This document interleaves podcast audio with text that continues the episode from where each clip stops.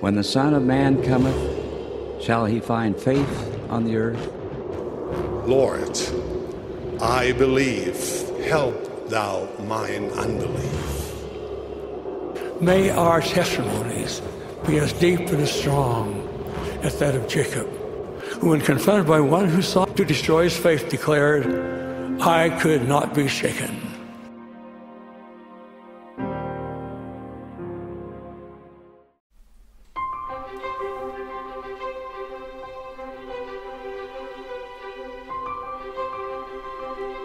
Good morning, or good afternoon, or good evening, whenever you prefer to study your scriptures. I'm Jared Halverson, and this is Unshaken, and I'm glad that we could spend some time today in the Word of God. I keep trying to adjust how I'm filming this. Last year it was pretty much all at my office at the Institute. This year I've been doing more of it at home. Uh, one of you sent me a wonderful message with complete with pictures uh, of me in your home and feeling that you were in mine and that you preferred the home to home kind of sense there, a conversation among friends. Someone else made a, a good piece of feedback in one of the comments just saying yeah, it was a little too close and it felt like I was invading your personal space. So I, I apologize. I hope there's some some healthy distance here.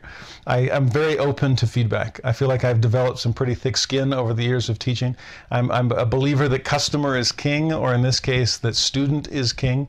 Not in terms of content. I don't believe in it, in scratching itching ears and just saying what people want to hear. But in terms of how it's presented, I would love to know uh, what is working and what could be improved. I used to give my students a three by five card sometime during the semester, and one side, tell me what I'm doing right that I that I shouldn't change, and on the other side, tell me what I'm doing wrong so I can fix it. And make it anonymous so that you can be brutally honest if you feel like you need to be. And I found that it was best to do that somewhere in the middle of the semester instead of at the end. That way it was a biopsy instead of an autopsy, and I could make some adjustments mid semester in hopes of improving the experience for my students. I feel the same with you, students, just in a larger classroom. Now, today we're going to be studying the second part of Joseph Smith history. The first part covers the first vision. The second part, the visitations of the angel Moroni and the coming forth of the Book of Mormon.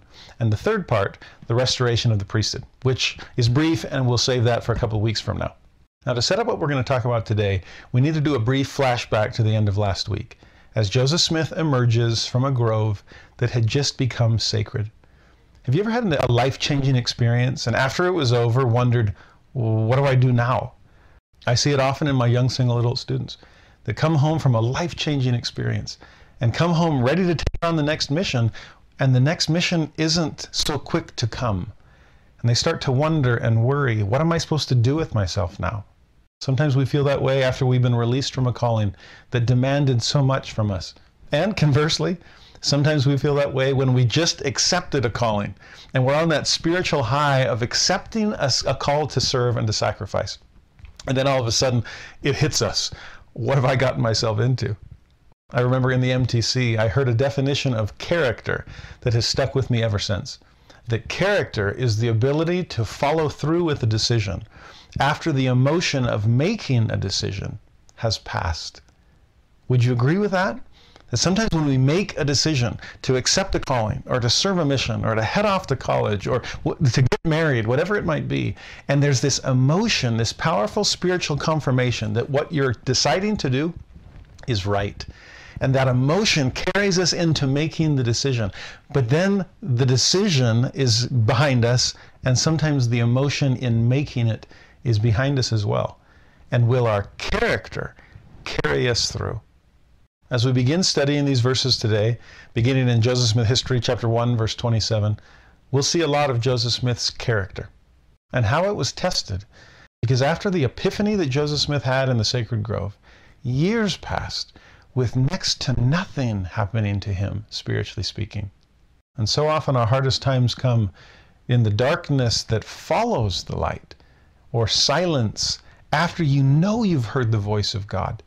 It's almost like the opposite of Lehi's dream, where there is a dark and dreary waste that doesn't precede our partaking of the fruit, but comes right after it. I've talked with so many people in the past that are feeling that. It's what St. John of the Cross described as the dark night of the soul. You've had spiritual experiences in the past, but why aren't I having them in my present? I've always loved the verse at the end of Second Chronicles where King Hezekiah has had so much divine aid and direction through almost all of his reign. But in this one instance, he doesn't receive the guidance of God that he was so used to. And in this fascinating verse, 2 Chronicles 32 31, it says that God left him to try him that he might know all that was in his heart.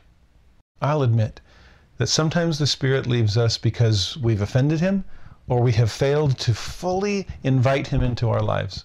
But other times, in spite of our deepest longings, God does leave us to try us, to see all that is in our heart. He wants to see if our character will kick in. If we'll keep pedaling our bike, even as he takes his hand off the back of the seat. Notice how Joseph Smith describes this space of time between the first vision, 1820, and the coming of the angel Moroni, 1823.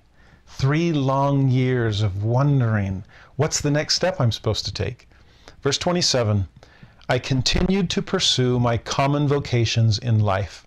Talk about coming down from the mountaintop, out of the grove and into the field to keep farming, to keep working hard with your hands. It's hard enough to keep God first in our lives when there's nothing else on our to do list. But to make sure that He comes first and foremost in spite of the common vocations in life. I remember being warned about that when I got home from my mission. Missionary life is hard, it's demanding, but it's really simple. You only have one objective, and you can pursue it wholeheartedly. All your heart, might, mind, and strength, right? The challenge is when you come home and all of a sudden you are confronted with common vocations and school and work and a social life and all these demands pulling you in a million different directions.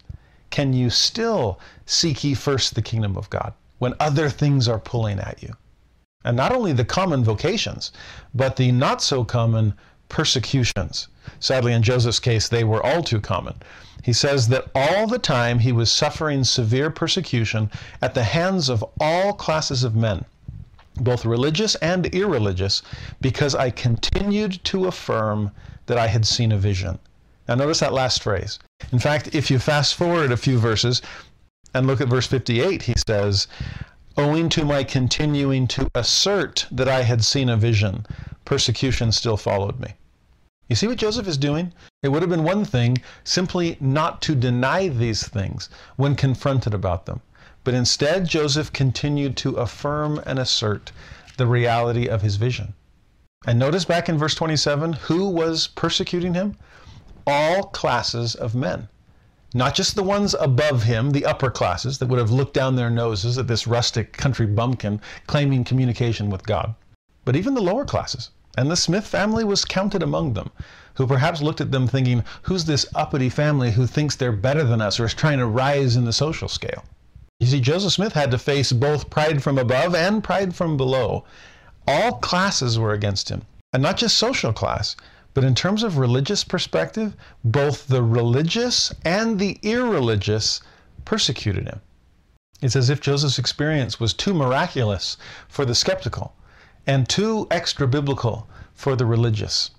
But think of it this way if Joseph had enemies both above and below, if he had enemies to the right and the left, if he had enemies both religious and irreligious, to me that's good evidence that he had found his way into the Goldilocks zone where he is proving contraries and trying to strike a balance between extremes. The celestial center of these polarizing issues can be a lonely place to be. But I have found that often, if I can find that middle ground between justice and mercy, between faith and works, between individuality and community, between inclusivity and exclusivity, anytime I feel like I'm proving contraries, Yes, I tend to alienate both extremes, but it's those extremes that need to find balance by working together, compromising. I remember a class at Vanderbilt I helped TA for. It was an American religious history. And the day that we covered Mormonism, the professor asked me to cover the lecture instead. I had a little exercise planned for my fellow students.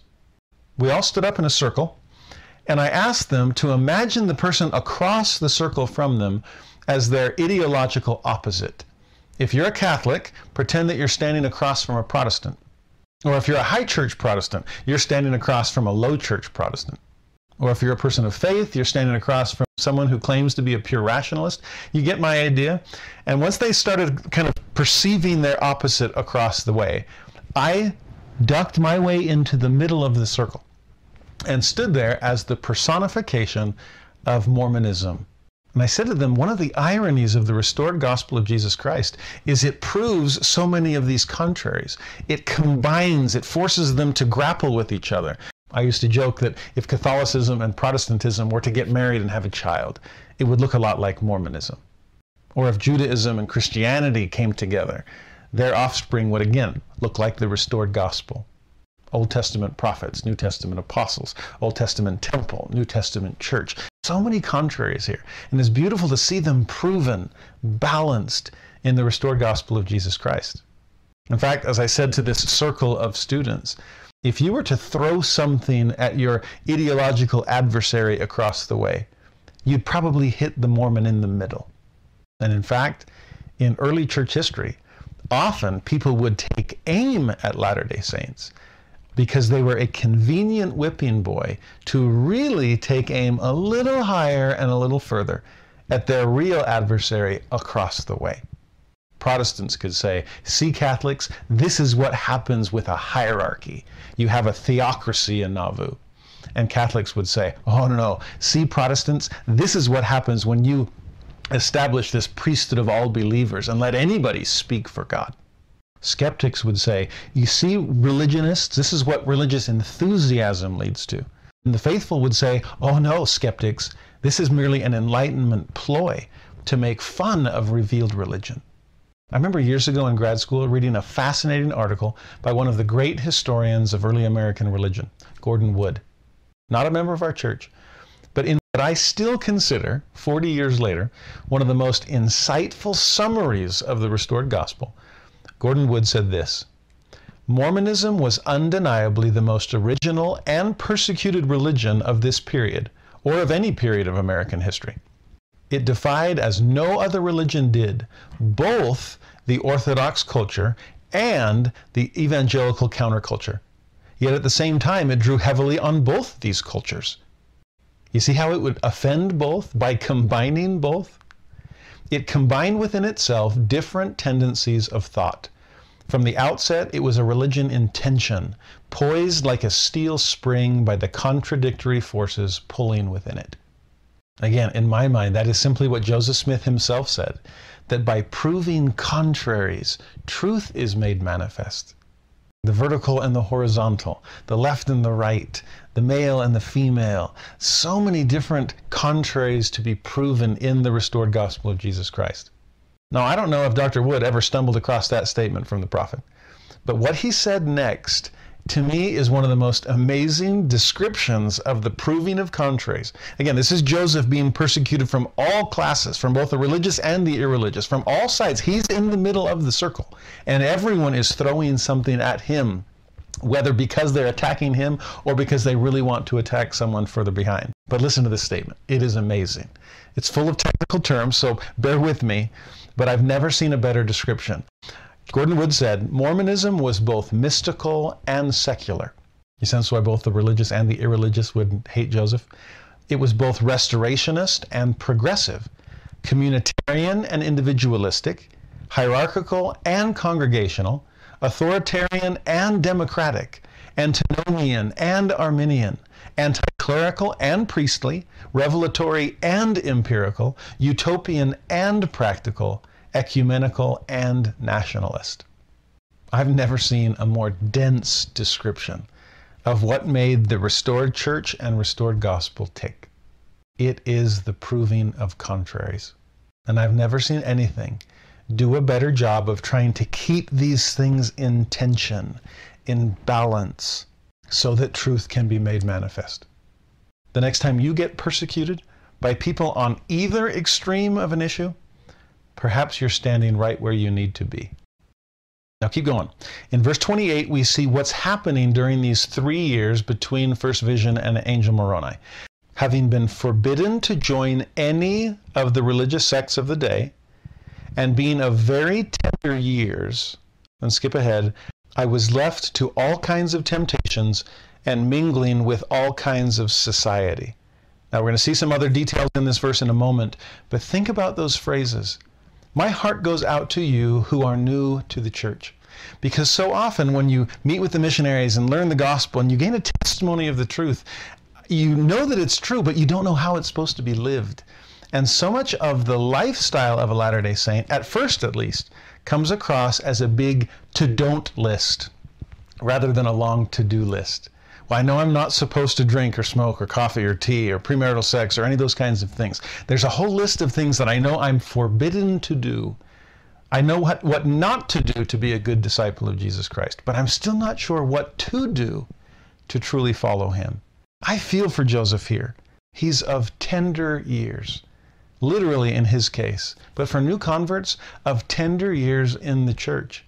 He was left to himself. And sadly, so often after a convert joins the church and the missionaries, their missionaries, are transferred, that new convert feels like they've been left to themselves as well, wondering where they fit. Do I really fit in with this new group of fellow saints? I, I don't think I fit in anymore with my old circle of friends. No wonder you start mingling with all kinds of society, just looking for some kind of companionship or camaraderie. And sadly, often as they are searching for the society they can be a part of, they do fall into all kinds of temptations. It is hard to be faithful alone. We need each other, and especially to those who are of tender years. Can we do more than simply forbid them to do things that are against our religion? Can we put our arms around them and welcome them into this society of saints and show them how to follow the teachings of Jesus Christ? Now, there are those who fall away and some who even turn away and then turn back and attack the church. And there's a phrase here in verse 28 that means a lot to me in terms of those people. I have worked with a lot of people that have struggled in their faith, and many who have left the church and end up attacking it. There's a lot of strong feeling there. And unfortunately, a lot of times in our zeal to defend the faith, we end up offending the other person. Notice this phrase in the middle of verse 28. Joseph laments that he was persecuted by those who ought to have been my friends and to have treated me kindly. We'll see in a moment just how much friends meant to him. And if they supposed me to be deluded, now is that how we often feel about those who are struggling in their faith? Or those that are attacking the church? Oh, they're just deluded. But notice what Joseph says when he was labeled with that delusion, they should have been my friends. They should have treated me kindly and they should have endeavored in a proper and affectionate manner to have reclaimed me. I've never seen a better description of how we ought to treat people that we disagree with. To me, it's so sad when I see this, the faithful descend to the same level of sarcasm or snarkiness of, of those who are attacking their faith. It's like what Elder Robert D. Hales once said that the worst thing we can do when someone attacks us and says that we're not Christian is to prove them right by the way we respond to them. If we feel they're wrong for leaving the church or attacking the church, then do we still treat them like friends? Do we treat them kindly? Do we endeavor in a proper and affectionate manner to reclaim them? They may mock our faith and deny our hope, but if we can make our charity undeniable, inescapable, then there can always be hope for a return to the faith for them. It is only charity that never faileth. Now, with that being the case for Joseph Smith, is it any wonder that he frequently fell into many foolish errors and displayed the weakness of youth and the foibles of human nature? Now, last year in the video we did on Ether chapter 12, when we studied verse 27, we talked a little bit about the difference between weakness, singular, and weaknesses, plural because both of those words coexist in that verse. I love that Joseph Smith, probably without even noticing it, is using both the singular and the plural side by side here too. Foolish errors, plural. Weakness of youth, singular. Foibles of human nature, plural. He had human weakness, and not just during his youth, throughout his life, just like the rest of us. And unfortunately, sometimes as we succumb to our weakness, we fall into weaknesses. But please keep in mind the difference. And don't beat yourself up for the unavoidable human weakness that is a part of all of our mortal experience. And if I can borrow a thought from Elder Dallin H. Oaks, there is a difference between sins and mistakes, and they should be treated differently. We can be patient and understanding with both, but sins need to be repented of, whereas mistakes, it's just a part of our human nature. I think you get a sense of both here foolish errors, weakness of youth, and yes, sometimes even the foibles of human nature leading me into diverse temptations, offensive in the sight of God. Now, before we let our mind wander too far, because unfortunately that also is a part of fallen human nature, Joseph reins us in and says, In making this confession, no one need suppose me guilty of any great or malignant sins. A disposition to commit such was never in my nature. All of this is great advice for any of us. Do not confuse human weakness for actual weaknesses. Don't confuse mere mistakes for actual sin. And even when it comes to sin, don't jump to conclusions. Don't, don't paint a worst case scenario and imagine what they must be doing. Don't get cynical. Don't succumb to what we've come to call cancel culture, where we find anything wrong with someone and cancel out everything else that they've done right in their lives. We've gone so past warts and all history, which I'm fine with, to zoom in on the wart to the point that it's now a caricature of the face, and that's the only thing we see. I see that so clearly in what has become the mistreatment of early Latter day Saint history, especially the life of Joseph Smith. Get the full picture of the man. Study Joseph Smith's life in its entirety. Zoom out from the wart and see the entire face. And you will come to understand that, as Joseph says here, Great and malignant sins were not part of his nature. I have read so much of what people have said against Joseph Smith. And what so many of them do is that they take a confession on his part of human weakness and they turn it into dark and malignant sin. I work with people all the time that have taken those kinds of depictions of Joseph Smith and accepted them as if they were court certified smoking gun evidence against his character. Just recently, I was responding to a message from someone who'd been struggling with one of the most popular and persuasive pieces of anti Mormonism out today. And I said to him, in all humility, as a historian of polemicism, that is bad history, but very effective polemic. It does a great job of applying cancel culture to Joseph Smith and the Church of Jesus Christ of Latter day Saints. But it's not good history. And like I said last week, there's a lot of disabusing of the public mind that needs to take place for Joseph Smith to have a fair day in court, where evidence can be produced by the lawyers for the defense and not just by the lawyers for the prosecution. So rather than magnify, let's get back to true proportions and see what Joseph's actually describing in himself. I was guilty of levity. That means lightness, lightheartedness, and probably light mindedness as well. I sometimes associated with jovial company, etc., not consistent with that character which ought to be maintained by one who was called of God, as I had been. And then he adds this detail. But this will not seem very strange to anyone who recollects my youth and is acquainted with my native cheery temperament. I love that self description. I was a happy guy. I had a native cheery temperament. My temperament was cheery and it was native. I didn't have to force myself to have an optimistic attitude. I just came wired that way. In fact, that has come as a great blessing for me because I've always considered myself so different from Joseph Smith in some of the important ways. But at least in terms of that personality, I've always been grateful for a native, cheery temperament. And unfortunately, I've sometimes taken too much credit for it myself, kind of patting myself on the back, thinking, wow, what a good attitude I have, even when hard things happen. Well, over the last decade or so, as I have gotten up close and personal with a lot of people struggling mightily with mental health, I no longer take credit for a temperament which is simply native to me. Nor do I blame them for a different temperament that is native to them. Please be careful not to take too much credit or too much blame for your own mental wiring. Joseph's native temperament was a cheery one. He was an incurable optimist. He was the life of the party.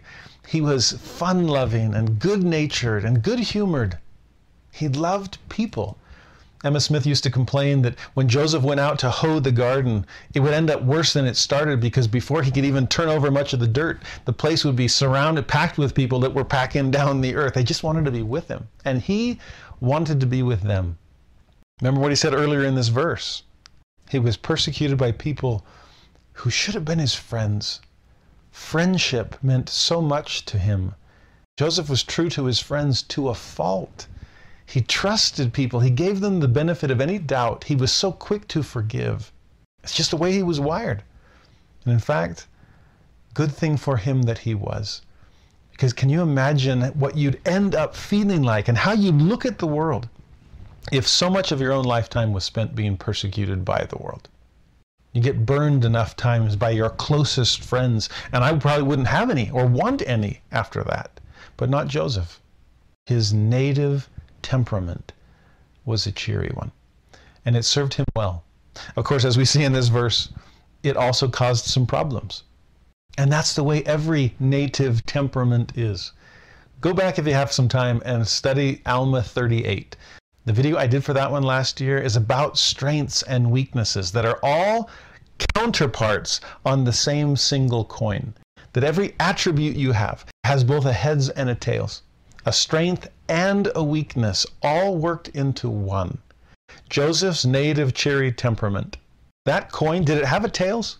It did. It got him into trouble sometimes. It got him into jovial company as a youth.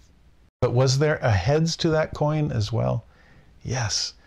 It's what got him through that persecution and allowed him to love people in spite of being betrayed by them. The same is true of whatever native temperament you might have as well. And if you're struggling with someone else's native temperament, please look for the heads that will help compensate for the tails that are an inherent part of it. You can't have the one without the other. And again, for any of you out there who may be struggling with a native temperament that isn't cheery, if you're dealing with clinical depression particularly, don't blame yourself.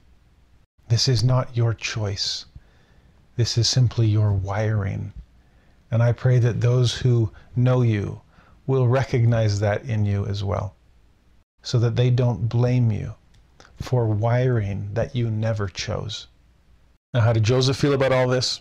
Verse 29 In consequence of these things, I often felt condemned for my weakness, there's the singular, and imperfections, there's the plural. And so, what did he do? On the evening of the 21st of September, after he had retired to bed for the night, he says, I betook myself to prayer and supplication to Almighty God. And then notice the order here. The first thing he's praying and supplicating God for is this for forgiveness of all my sins and follies. I want to give them all up. I'm not holding on to a favorite one. And also, second thing he asked for, for a manifestation to me that I might know of my state and standing before him. I love that he did it in that order. He didn't ask for his state and standing first. Like, hey, God, is there anything I should be working on? Anything I should repent of? No. He went in with the assumption. In fact, it wasn't the assumption, it was the clear knowledge I have things to repent of, things that I am sorry for. Please forgive me. And then it's not a matter of do I need to repent of anything? It's a matter of have I sufficiently repented of those things? Now, having repented, can I learn from thee my state and standing? Has my scarlet sin, which I recognize, become white as wool? Or is there yet some scrubbing that I need to endure? As Joseph Smith said later in his life, search your hearts and see if you are like God. I have searched mine and feel to repent of all my sins. I love how open, how vulnerable Joseph Smith is with his human weakness, even his diverse temptations. And I love what he says at the end of the verse. I had full confidence in obtaining a divine manifestation. Again, he's asking for his state and standing. I had full confidence it would come. Why? Because I had previously had one. Even though three years had passed, having had a spiritual manifestation in the first vision, he had full confidence that God could yet again speak to him somehow. It's like that beautiful verse at the beginning of Hebrews 11 that faith is not only the assurance of things hoped for, the future tense, but it's also the evidence of things not seen. That's the past tense. Elder David A. Bednar has taught that. That the more evidence we have from the past, the more assurance it gives us for the future. And like this spiraling upward cycle, we build on past experience, looking forward to future experience to come. It's exactly what Joseph's doing. Now, what happens next is the visitation of the angel Moroni. And in verse 30, 31, and 32, you see a beautiful description of him. And I think by association, a beautiful description of what the resurrection will be like for each of us. Verse 30 While I was thus in the act of calling upon God, I discovered a light appearing in my room, which continued to increase until the room was lighter than at noonday. That phrase continued to increase doesn't that sound like an apt description of eternal progression? Or as section 50 will say later on, that the light groweth brighter and brighter until the perfect day. That's what's happening here. Lighter than at noonday. Can you picture the glory of a resurrected being outshining anything we see in this life? Or when he says that immediately a personage appeared at my bedside, standing in the air, for his feet did not touch the ground. Can you imagine rising above to no longer be earthbound? No more feet of clay. It's one thing for the Savior to wash our feet of the evidence of our earthly existence. It's another thing for Him to lift us above it so that our feet are never filthy again. In verse 31, he had on a loose robe of most exquisite whiteness a whiteness beyond anything earthly I had ever seen. I don't believe that any earthly thing could be made to appear so exceedingly white and brilliant. Remind you of the description of the fruit of the tree of life? This is eternal life, far superior to anything that mortal life can offer. His hands were naked, and his arms also a little above the wrist. Sound like clean hands? Nothing to hide, no dirt under our fingernails anymore. So also were his feet naked, as were his legs a little above the ankles. Remind you of Moses at the burning bush, removing his shoes because he was on holy ground. Well, this is even better than holy ground. It's above the ground at all. His head and neck were also bare, nothing blocking or getting between him and heaven. I could discover that he had no other clothing on but his robe what the scriptures describe as the robes of righteousness, as it was open so that I could see into his bosom. The naked hands, the open bosom, sound like clean hands and a pure heart, where God can fully see how we feel, what we do, where our thoughts are. Holiness to the Lord. If this is any indication of what the resurrection entails, then we have so much good to look forward to beyond the doors of death. Not only was his robe exceedingly white, but his whole person was glorious beyond description, and his countenance truly like lightning. Glorious beyond description? That's the way Joseph described the Father and the Son in the first vision. And countenance truly like lightning? That's how Daniel described the Lord as he saw him in a vision. You see what the resurrection is doing? It's making us more and more like Jesus, more like the Father and the Son. That's what the purpose of eternal progression is from the beginning. The room was exceedingly light, but not so very bright as immediately around his person. When I first looked upon him, I was afraid, but the fear soon left me. It's amazing how often, whenever an angel comes to appear to someone, his first words are, Fear not. Our initial reaction is wrong. They come with good tidings of great joy, nothing to fear. Now, in verse 33, no longer describing him, this man now begins to describe his mission. He called me by name, just as the Father had three years earlier, and said unto me that he was a messenger sent from the presence of God to me, that his name was Moroni, that God had a work for me to do, and that my name should be had for good and evil among all nations, kindreds, and tongues, or that it should be both good and evil spoken of among all people. Now, I don't think Joseph could have had any idea just how prophetic those words would prove to be. His name is had for good and evil, practically everywhere. He is such a polarizing figure because of the claims that he made. There's not a lot of middle ground. But honestly, I think the part that Joseph himself would have been more focused on in verse 33 was the fact that God had a work for him to do. Finally, something to do instead of something not to do. He had been forbidden to do anything three years ago. Don't join any other church. Now he is being bidden to do something, engage in God's work. Verse 34, here's what the work entails. There was a book deposited, written upon gold plates, giving an account of the former inhabitants of this continent. That was something that was fascinating to a lot of people in Joseph Smith's day. Where did the Native Americans come from? The verse goes on, also the source from whence they sprang, and what was that source? The house of Israel. That this was a remnant, a branch broken off. Israel had been scattered. And now what would Joseph's mission be entail? The gathering of scattered Israel. He also said that the fullness of the everlasting gospel was contained in it, as delivered by the Savior to the ancient inhabitants. It's amazing that that comes across almost by way of passing. Oh, it has the fullness of the gospel because that's what Jesus taught when he came here. It's like, whoa, whoa, whoa wait, wait, Jesus came here? Oh, yeah. Reminds me sometimes on my mission, we'd be teaching an interested family and we'd go to talk to their neighbors. And if the neighbors weren't interested, I'd say, oh, that, that's okay. That's totally fine. It's just when we met your, your neighbor, when we told them that Jesus had come here to the Americas, they hadn't even heard of that. They had no idea that the Savior had come here. Isn't that amazing? Your own neighbors. And it was like, wait, huh? What? I, would never heard that either. Oh, well, you might be interested in this message as well. Wise as serpents and harmless as doves, right? Verse 35 then continues Also that there were two stones and silver bows, and these stones fastened to a breastplate constituted what is called the Urim and Thummim, deposited with the plates. And the possession and use of these stones was what constituted seers in ancient or, or former times, and that God had prepared them for the purpose of translating the book. So you have the source in 34, the means of accessing it in 35. Remember, that was one of the concerns of the mortal Moroni. When, he, when it kind of dawns on him, oh, wait, we've been using Reformed Egyptian. How on earth is anybody going to understand this?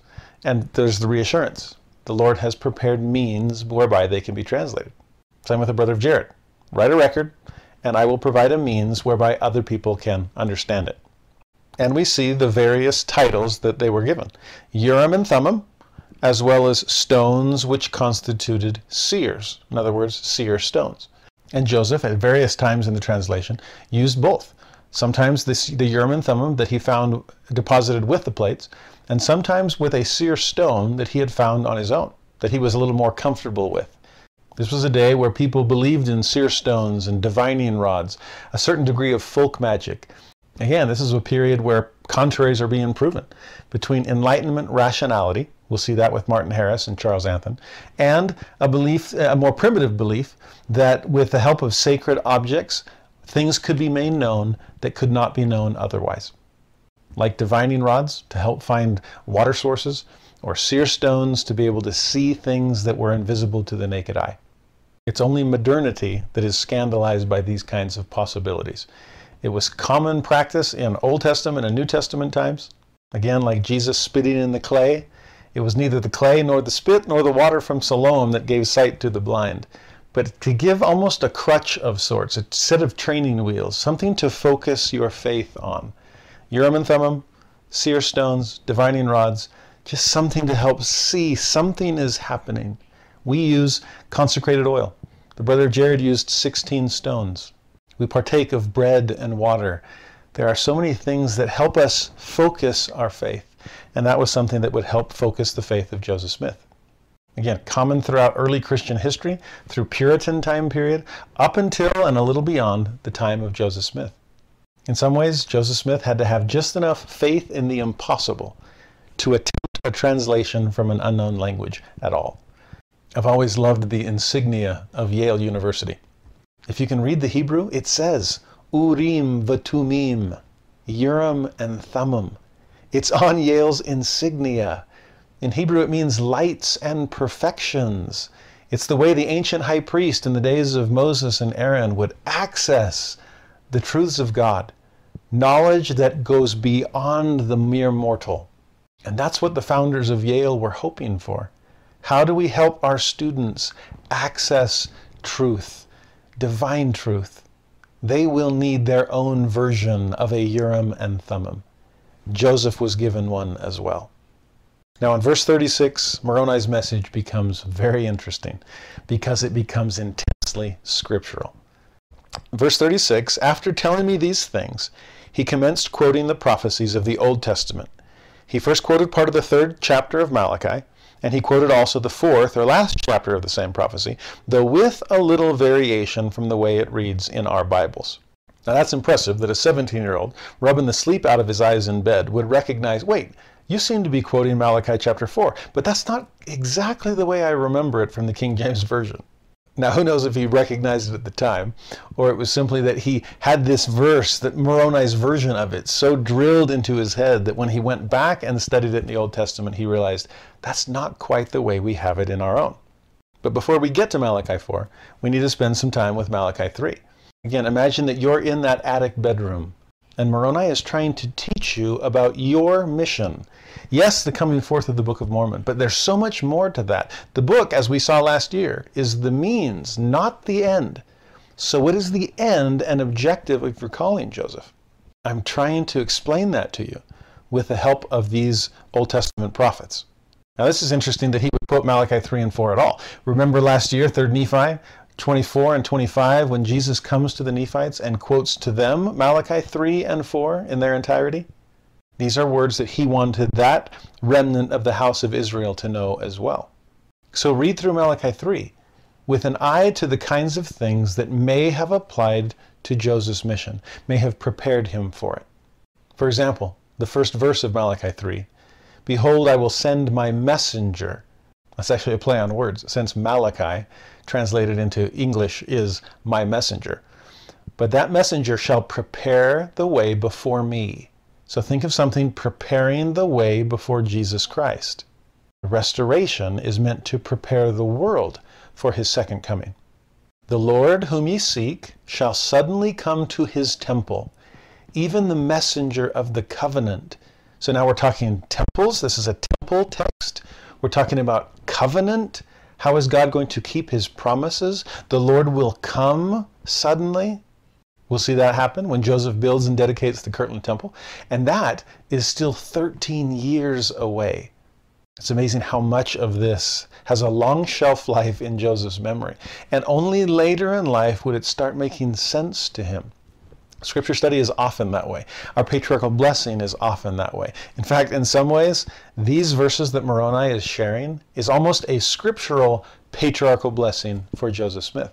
I've often felt that the messianic prophecies in Isaiah, for example, were Jesus' patriarchal blessing of sorts, and that when he read them, he knew they were referring to him and would have opened his eye to see the mission that he was he had come to perform. Well, in a similar way, as Joseph is understanding Malachi 3 and 4, this is a role that I'm supposed to play. One among those messengers that goes before the face of the Lord to prepare the way for him. Or what about two verses later, Malachi 3, verse 3? He shall sit as a refiner and purifier of silver, and he shall purify the sons of Levi and purge them as gold and silver, that they may offer unto the Lord an offering in righteousness. Now, Joseph's going to talk about the sons of Levi in the revelation he receives in section 84. He's going to talk about them being purified in order to offer an offering in righteousness far, far away in section 128. That's 19 years later. It's amazing how long it takes sometimes for things to click or to come clear and make sense to us. That's what he meant by that. These are things that have been weighing on Joseph in his mind and heart for nearly two decades before it's starting to completely crystallize specifically with the redemption of the dead. Again, gathering on that side of the veil. How about this verse from Malachi 3, verse 7? When Malachi warns that the people had gone away from the Lord's ordinances. Sound a little like what Joseph learned in section 1 that we studied two weeks ago? They have strayed from mine ordinances. Or how about Malachi 3, verse 16? Then they that feared the Lord spake often one to another, and the Lord hearkened and heard it, and a book of remembrance was written before him for them that feared the Lord and that thought upon his name. That's similar to the offering in righteousness that Joseph explains in section 128 a record of our dead, worthy of all acceptation. Now, there may have been more from Malachi 3 that, that related or that Moroni was focused on, but at least those verses that we just talked about aim almost directly to the kind of mission that Joseph Smith would perform in restoring the gospel and church of Jesus Christ. Now, in verse 37, we now shift to, Mar- to Malachi chapter 4. For behold, the day cometh that shall burn as an oven, and all the proud, yea, and all that do wickedly, shall burn as stubble. For they that come shall burn them, saith the Lord of hosts, that it shall leave them neither root nor branch. Now, there's the first verse of Malachi 4. And as Joseph recognized, it's a little bit different than what we see in the King James Version. Specifically, the King James simply says that the wicked shall be as stubble. Here it, they shall burn as stubble, which makes it all the more clear that we are talking about harvest time and then preparing the field for whatever its future might hold. You get a sense of this right after the allegory of the olive tree in Jacob 5. Read Jacob 6, and you see what happens after the harvest. The field is burned. That, that's why they call it stubble after you've you've harvested the grain and you look down across the field and it's like the stubble on your chin that my 18 year old son is so proud to claim now. So you have the, the, whatever's left after the harvest, but you don't leave it that way. You then burn the field. We'll actually see that later in the Doctrine and Covenants. Next week, when we study section four, the field is white, all ready to harvest. Well, fast forward to I think section 30 or so, and it's the field is white, all ready to be burned. The harvest is past. It's now time to clear the field and get it ready for whatever its future might hold. When the earth is cleansed and receives its paradisiacal glory, as we read in the 10th article of faith. That verse, by the way, is about the gathering of Israel as well, and about the coming of Christ to usher in this millennial reign. Amazing how all these things focus on the restoration, which was Joseph's mission. It's so much more than simply get this book of golden plates and translate it. That's the means. This, the gathering of Israel, the keeping of God's covenant by sending this messenger and preparing for the sudden coming of the Lord, that's really what this is all about. That's the ultimate end that the Book of Mormon is aiming for. I hope you got that sense last year as we studied it. The scattering and gathering of Israel was the underlying message of that book through Jesus Christ and his restored church and gospel. The other phrase that's different from this first verse of Malachi 4, in the King James, it simply says that the day that comes shall burn them up. Whereas in Moroni's version, it's much more personal because it says that they that come shall burn them. So it leaves them neither root nor branch. It seems to be more of a personal cleansing rather than just a day of destruction. Now, the book of Revelation helps explain some of this as it talks about these destroying angels pouring out fire upon the earth. Even Jude talks about this near the end of the New Testament. Bruce R. McConkie described it this way in The Millennial Messiah. Jude and Enoch, though separated by 3,000 years, unite their voices in testifying of the glory and judgment that will attend the second coming. So, all of this, again, second coming focused. In speaking of the condemnation that will befall ungodly men in that great day, Jude says, And Enoch also, the seventh from Adam, prophesied of these, saying, Behold, the Lord cometh with ten thousands of his saints, to execute judgment upon all, and to convince all that are ungodly among them of all their ungodly deeds which they have ungodly committed, and of all their hard speeches which ungodly sinners have spoken against him. As, as Elder McConkie explains, the ten thousands of his saints are the holy angels. They are the righteous of ages past who are already resurrected, like Moroni had been. They shall attend their Lord and shall, by assignment from him, execute judgment. They are the ones of whom Malachi wrote, They that come shall burn them, saith the Lord of hosts, that it shall leave them neither root nor branch. The day of judgment, the day of burning, ten thousands of judges. Do you not know that the saints shall judge the world? Paul asked. How majestic and awesome shall this day be? Now, even with Elder McConkie's beautiful explanation of that passage, sometimes this, this sense of they that come shall burn them sounds a little too harsh or vindictive in, in modern ears. And honestly, it makes me wonder the coming of the Lord and his resurrected saints, is that a burning that is violent and vindictive, or is it a burning that is simply natural and inescapable? Or another way to put this, is this burning by condemnation or simply burning by contact? It's like one of the other accounts of the first vision when Joseph describes the glory and brilliance of the Father and the Son to the point that he honestly worried that the leaves on the trees in the grove would catch fire. Would God be burning them in anger? No. Simply his presence. Our God dwelleth in everlasting burnings, Joseph said. The celestial glory is the glory of the sun, this all consuming, cleansing, purifying fire. Again, using Jude's words about Enoch, if Zion, a celestialized Zion from above, descends to meet a celestializing Zion from below, that celestial glory, that cleansing fire, this doesn't have to be angry or vindictive. It's simply to abide the presence of God, we must become like Him. We must be transfigured. And that's what the earth is aiming for. Again, back to the book of Revelation, as it starts to describe all of these things, it asks that all important question Who shall be able to stand? And back to Malachi 3, this time verse 2, he asks the same kind of question Who may abide the day of his coming? Who shall stand when he appeareth? For he is like refiner's fire and like fuller's soap. That fire is meant to cleanse and purify and prepare, not simply to purge and destroy. Ask Shadrach, Meshach, and Abednego what the fire is supposed to do when the Lord Himself is in it with you. Now, even bigger and more beautiful differences come at the end of Malachi 4. Moroni quotes it in verse 38. He quoted the fifth verse thus and he'll quote it in 38 and 39. And this, word for word, is what we see in Doctrine and Covenants, section 2. The first chronological revelation of this dispensation that we have canonized in the Doctrine and Covenants. It's amazing that that passage is in the Bible, end of the Old Testament.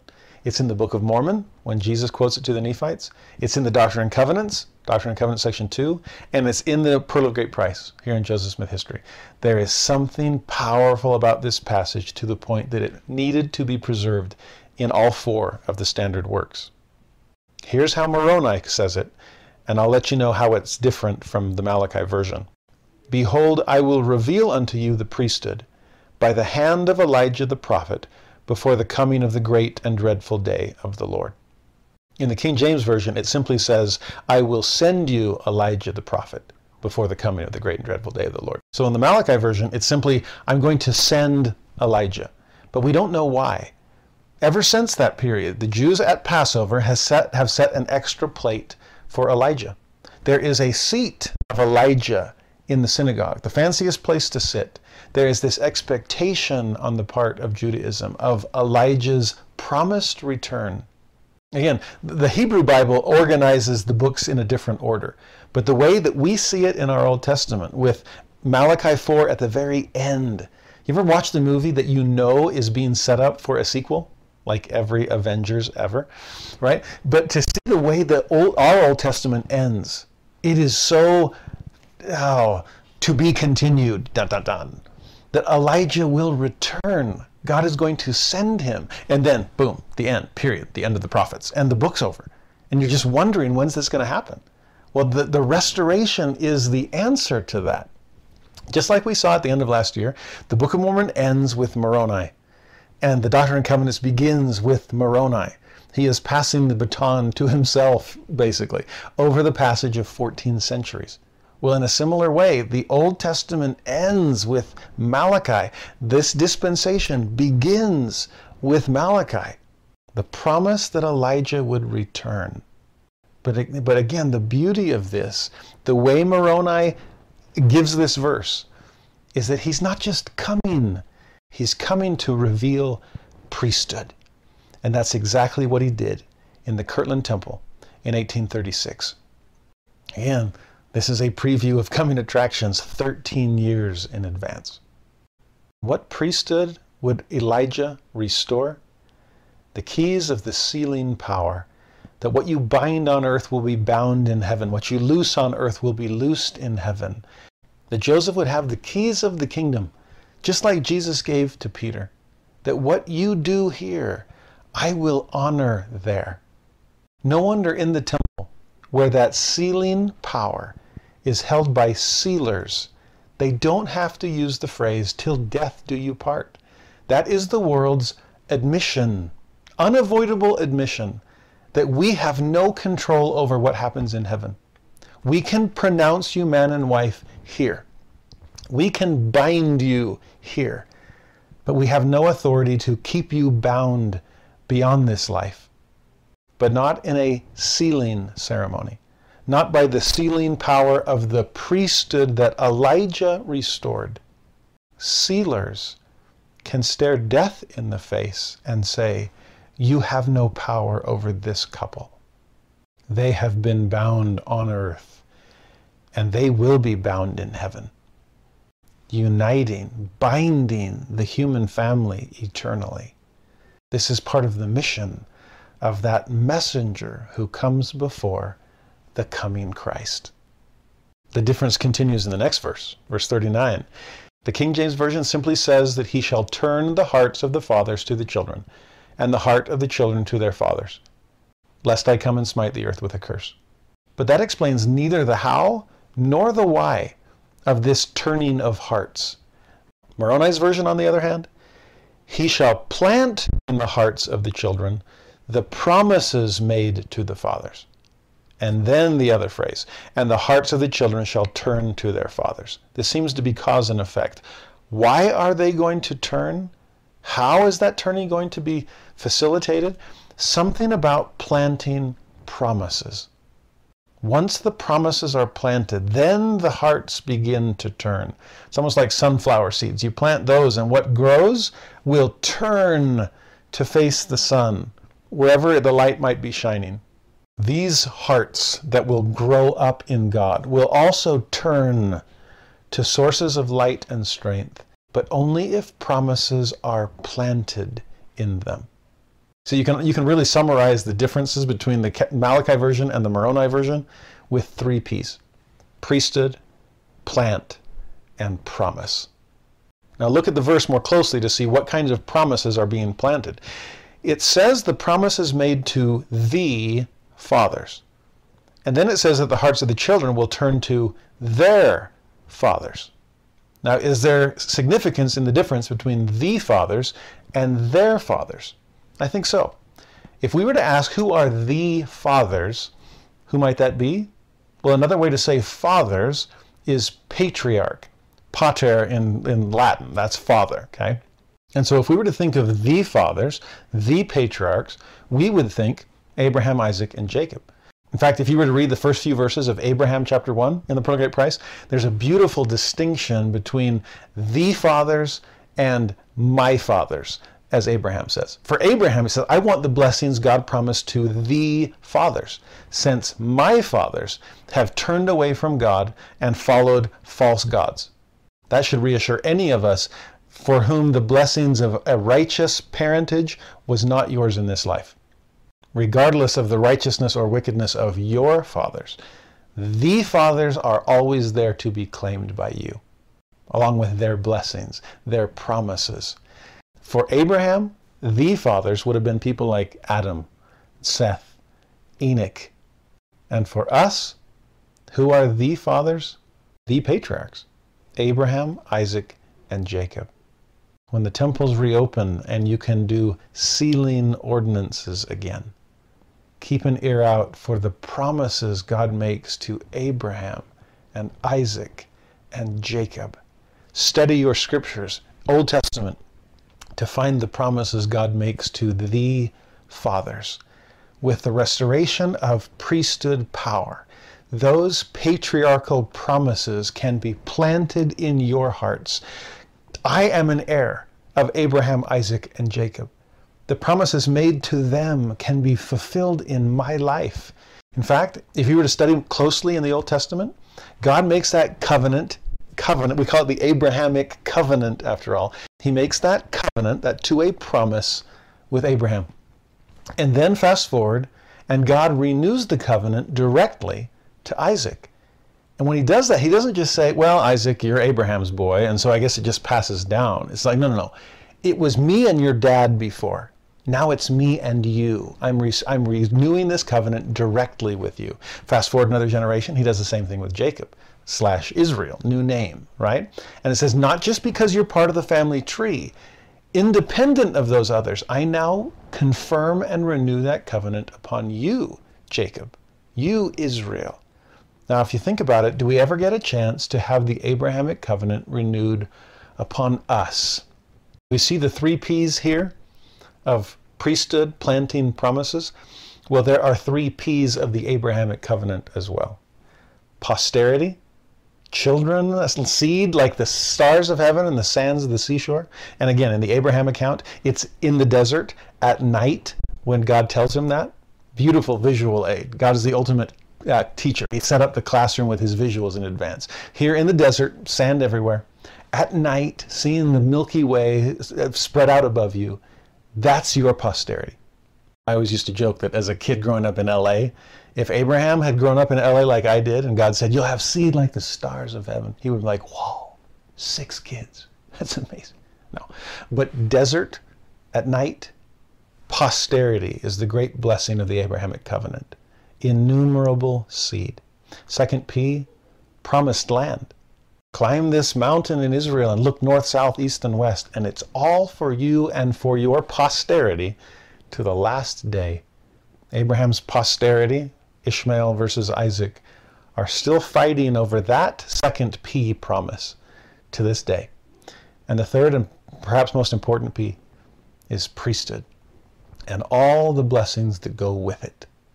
That's best described in the Abraham chapter 2 account. And so, what is God promising the fathers? Posterity, promised land, priesthood. And just like He wants to renew it directly upon the descendants of those fathers. He wants to renew it directly upon you and me. When does He do it? It's our temple sealing. It's when the sealing power is used to bind us as husband and wife, as eternal families, because then and only then, what is the, what are the three P's again? Posterity. Only when you are sealed can you receive the promise of eternal increase, posterity, like the stars in the sand. Secondly, only when you are sealed do you have access to the ultimate promised land, the highest degree of the celestial kingdom. And third, only when you are sealed do you enter into the highest order of the priesthood, that new and everlasting covenant, that patriarchal priesthood, shared by husband and wife, in reflection of our heavenly parents. You see what the sealing ordinance is? We are having the Abrahamic covenant renewed upon us directly, not just because we're his seed, but now it's us and God in a direct covenant relationship. God has planted in my heart the promises made to the fathers. And when that happens, how can my heart not turn naturally, unavoidably to my fathers? Anyone in my family tree that never had the opportunity to receive those blessings confirmed upon them directly.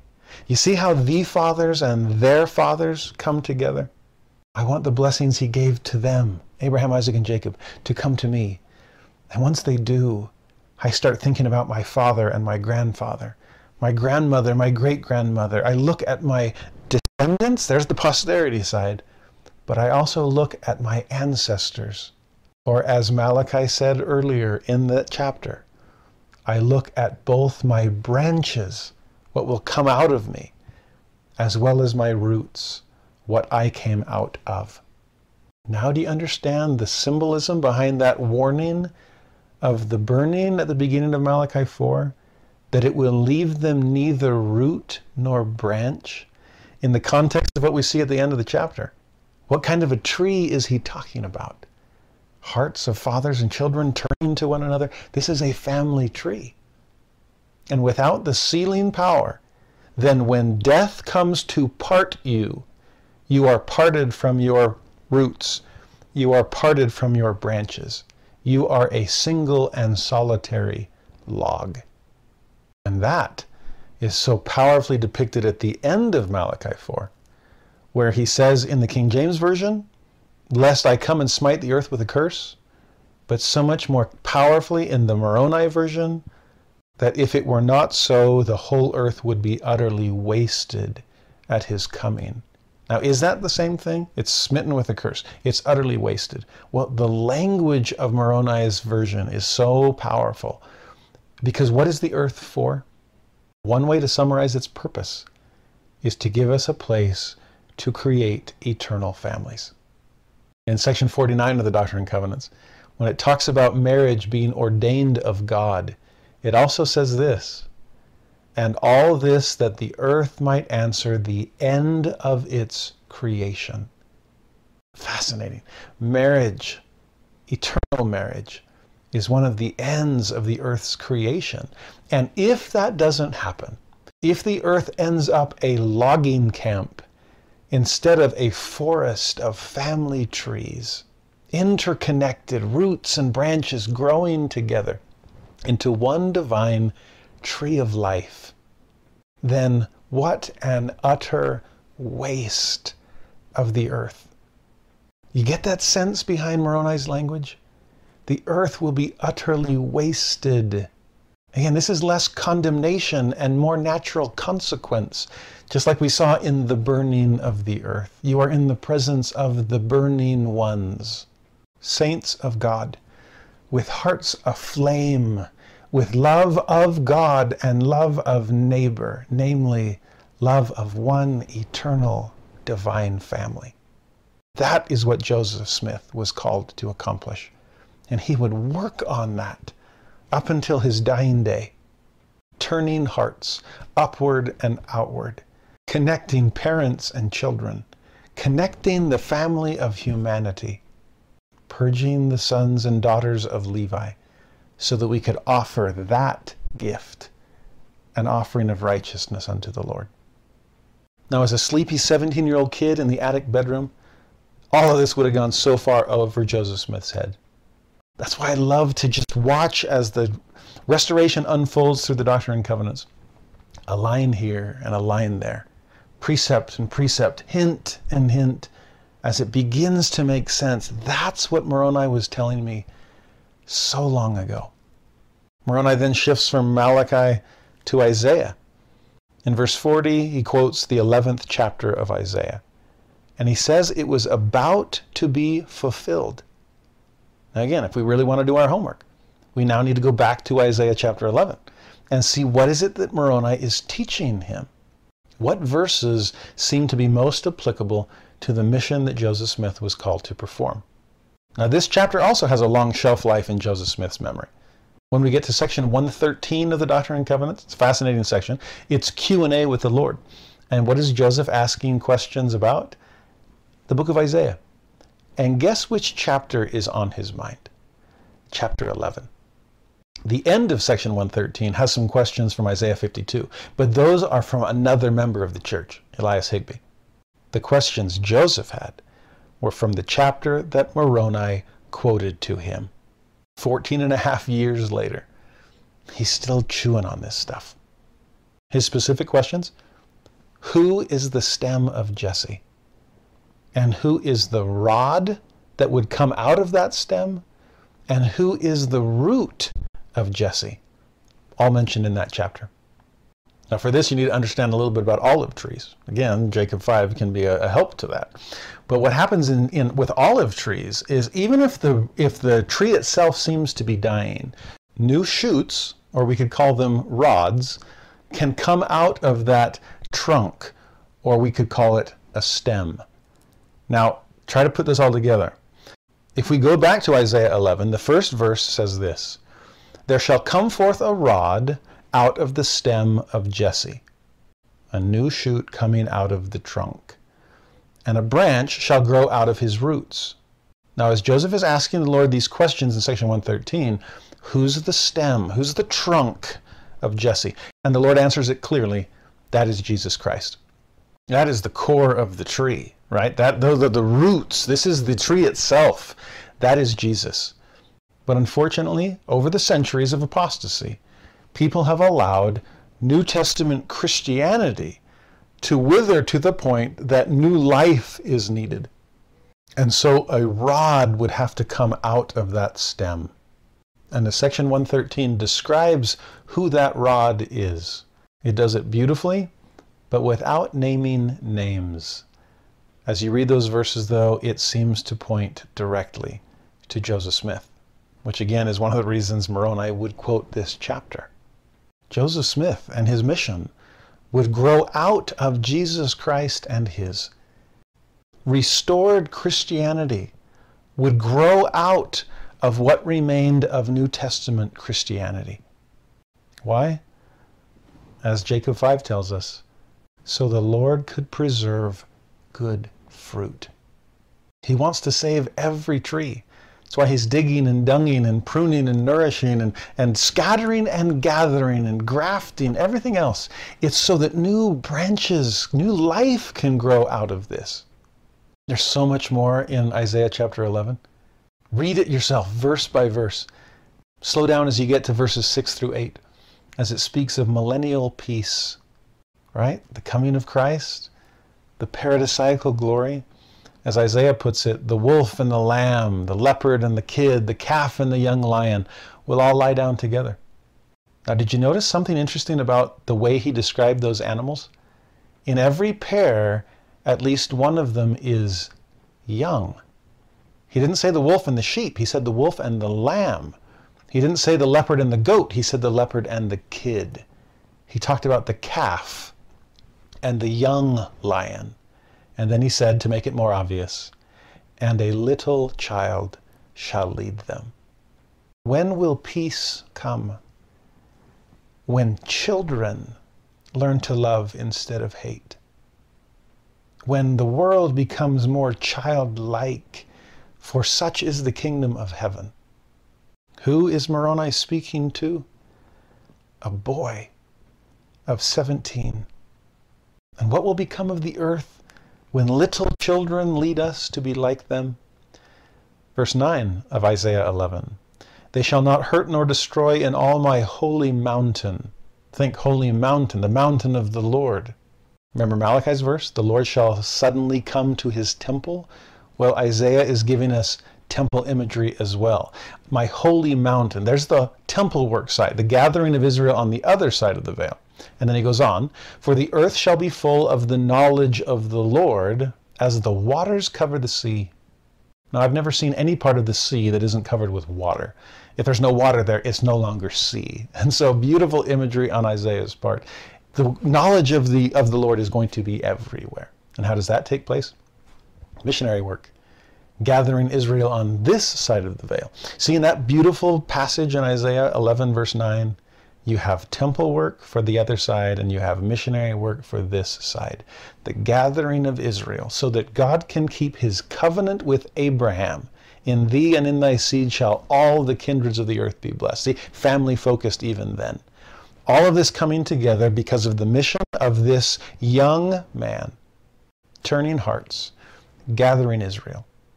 In the next verse, Isaiah 11, verse 10, it speaks of the root of Jesse, which again most likely points to Joseph Smith and all that he represents in the restoration. It will stand for an ensign. To it shall the Gentiles seek. That the restoration, the restored church of Jesus Christ would be this banner high on the mountaintop temple this banner is unfurled, this ensign, and the Gentiles would seek to it. And what's the Gentile role in coming in? To find the gospel themselves in order to then gather Israel that they had helped scatter. We saw that so often last year throughout the Book of Mormon, especially in 3rd Nephi when Jesus was speaking. Next verse, Isaiah 11, 12. He shall set up an ensign for the nations. There's that same imagery. And shall assemble the outcasts of Israel. Getting a sense of gathering yet? Well, if not, it's obvious in the next phrase. And gather together the dispersed of Judah from the four corners of the earth. That would be the mission of the restoration that Joseph Smith would usher in to gather all of God's dispersed children. We have to be better with the marginalized, with people who feel like they are on the outside of things. They are the ones to whom we are specifically called to serve. We have to be more welcoming if we ever hope to be more gathering. At the end of that chapter, Isaiah 11, verse 16, he speaks of a highway being built for the remnant of his people. If you've ever been stuck in traffic and been forced onto surface streets, you begin to recognize the genius and blessing that is a highway. Something with no stop signs and no traffic lights. You're just supposed to be able to go. And so to build a highway for the remnant, anytime you hear the word remnant, that's scattered Israel now being gathered, and it's highway gathering. Can you hear that beautiful tenor of Handel's Messiah? Again from Isaiah, just a few chapters later, chapter 40. The voice of him crying in the wilderness, Prepare ye the way of the Lord.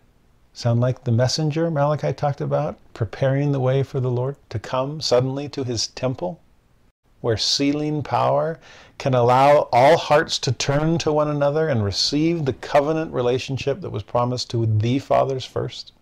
What else is that voice crying? Prepare ye the way of the Lord. How?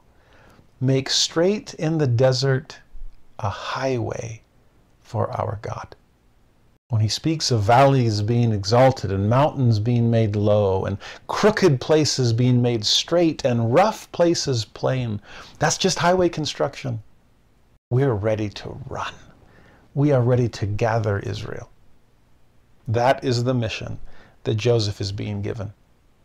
From the Old Testament, Moroni went to the New, specifically to Acts, 3rd chapter, 22nd and 23rd verses, and he quotes them precisely as they stand in our New Testament. Now, in that passage, Peter is talking about Moses and says that Moses prophesied that God would raise up a prophet like himself, like Moses, and that those who refused to hear him would be destroyed. And then Moroni explained that that prophet, the one that was like Moses, was Christ. So he's not talking about Joseph here, he's talking about Jesus. Jesus is the prophet like unto Moses. Beautiful parallels between the two.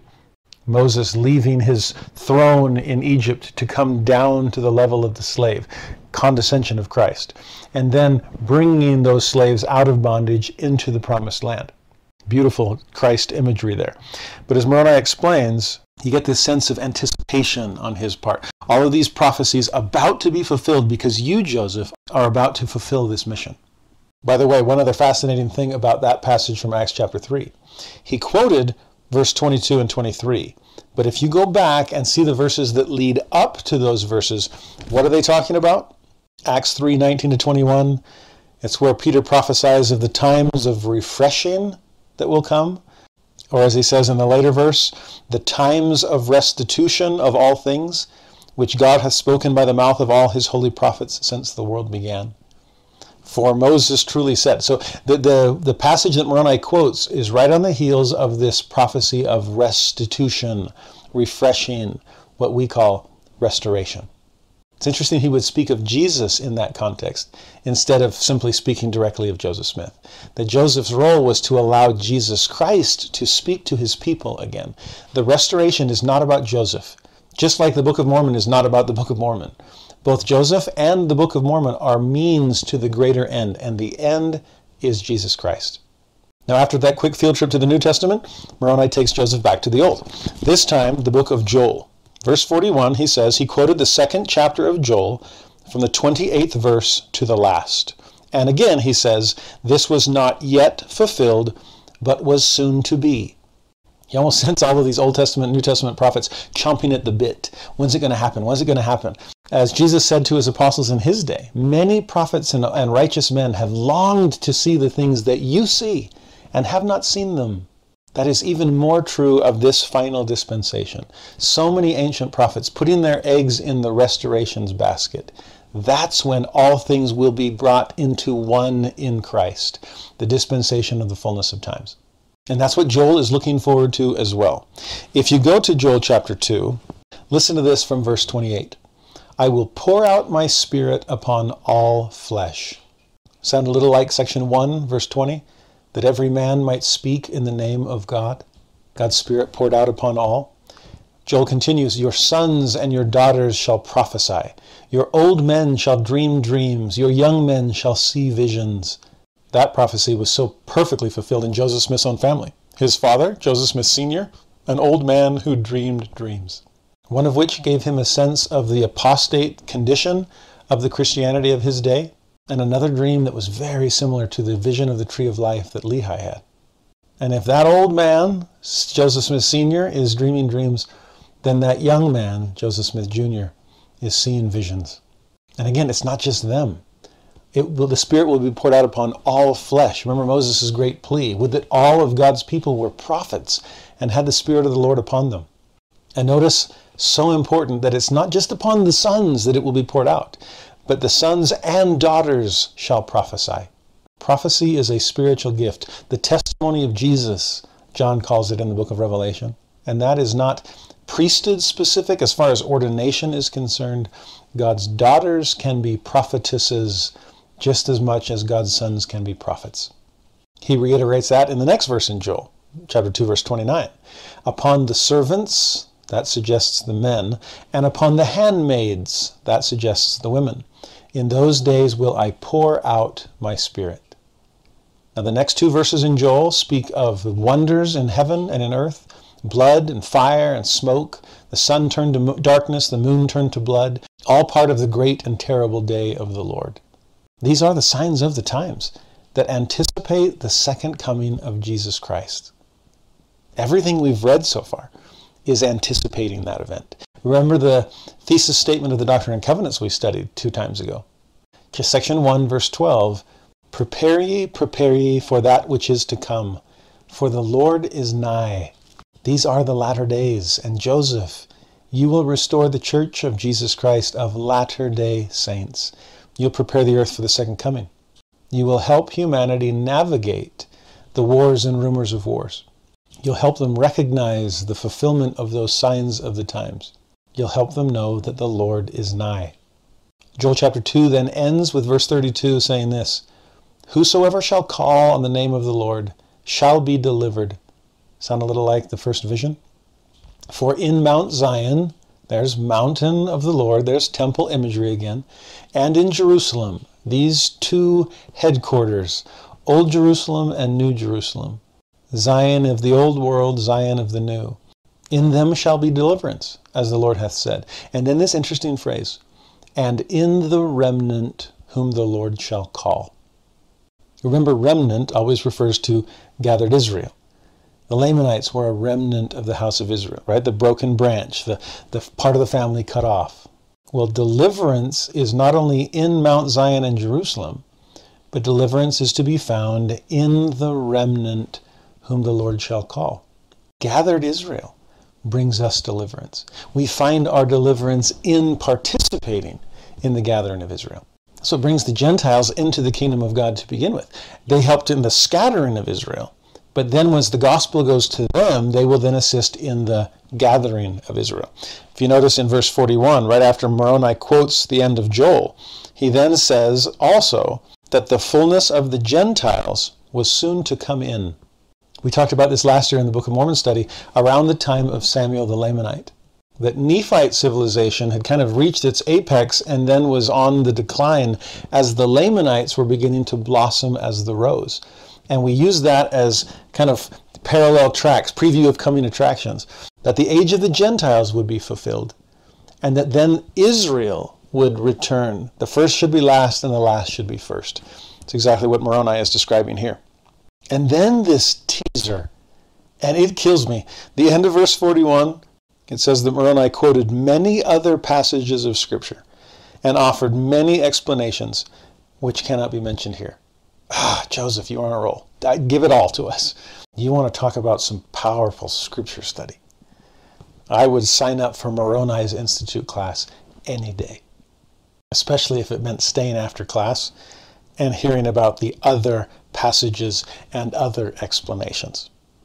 Now, I doubt we'll ever identify all the passages of Scripture that Moroni identified that night, but pay attention to the theme that we've seen develop. It seems that the threads that bind together all of these passages of Scripture Malachi 3, Malachi 4, Isaiah 11, Acts 3, Joel 2 have to do with things like gathering Israel, sending messengers to prepare the way before the coming of Christ, the temple and the work that takes place there, covenants between God and humanity, hearts turning, the word being shared. Sound like the purpose of the restoration? This is Joseph's mission. God has a work for you to do. Translating the golden plates is a drop in the bucket. And I don't say that to minimize the importance of our keystone scripture. I'm simply saying that the work that Moroni was laying out for Joseph that night went so far beyond the hill Cumorah. It went to the mountain of the Lord. Now, after this journey through Old and New Testament, he comes back to the book he started with, the Book of Mormon, and says in verse 42 that when I got those plates of which he had spoken, for the time that they should be obtained was not yet fulfilled. So even with that, there's a sense of coming anticipation, like with all these other prophecies that he's mentioned. I should not show them to any person, neither the breastplate with the Urim and Thummim, only to those to whom I should be commanded to show them. Joseph Smith learns over and over, including the hard way, that the Book of Mormon belongs to God and not to him that he is able to translate it or not, and share it or not, only at the command of God. And this first visit of Moroni ends with a vision opening up to Joseph's mind of the place where the plates were deposited, so clear and distinct that he knew exactly where it was when he saw it again the next day. Verse 43 then says that after this communication, I saw the light in the room begin to gather immediately around the person of whom had been speaking to me. It continued to do so until the room was again left dark, except just around him.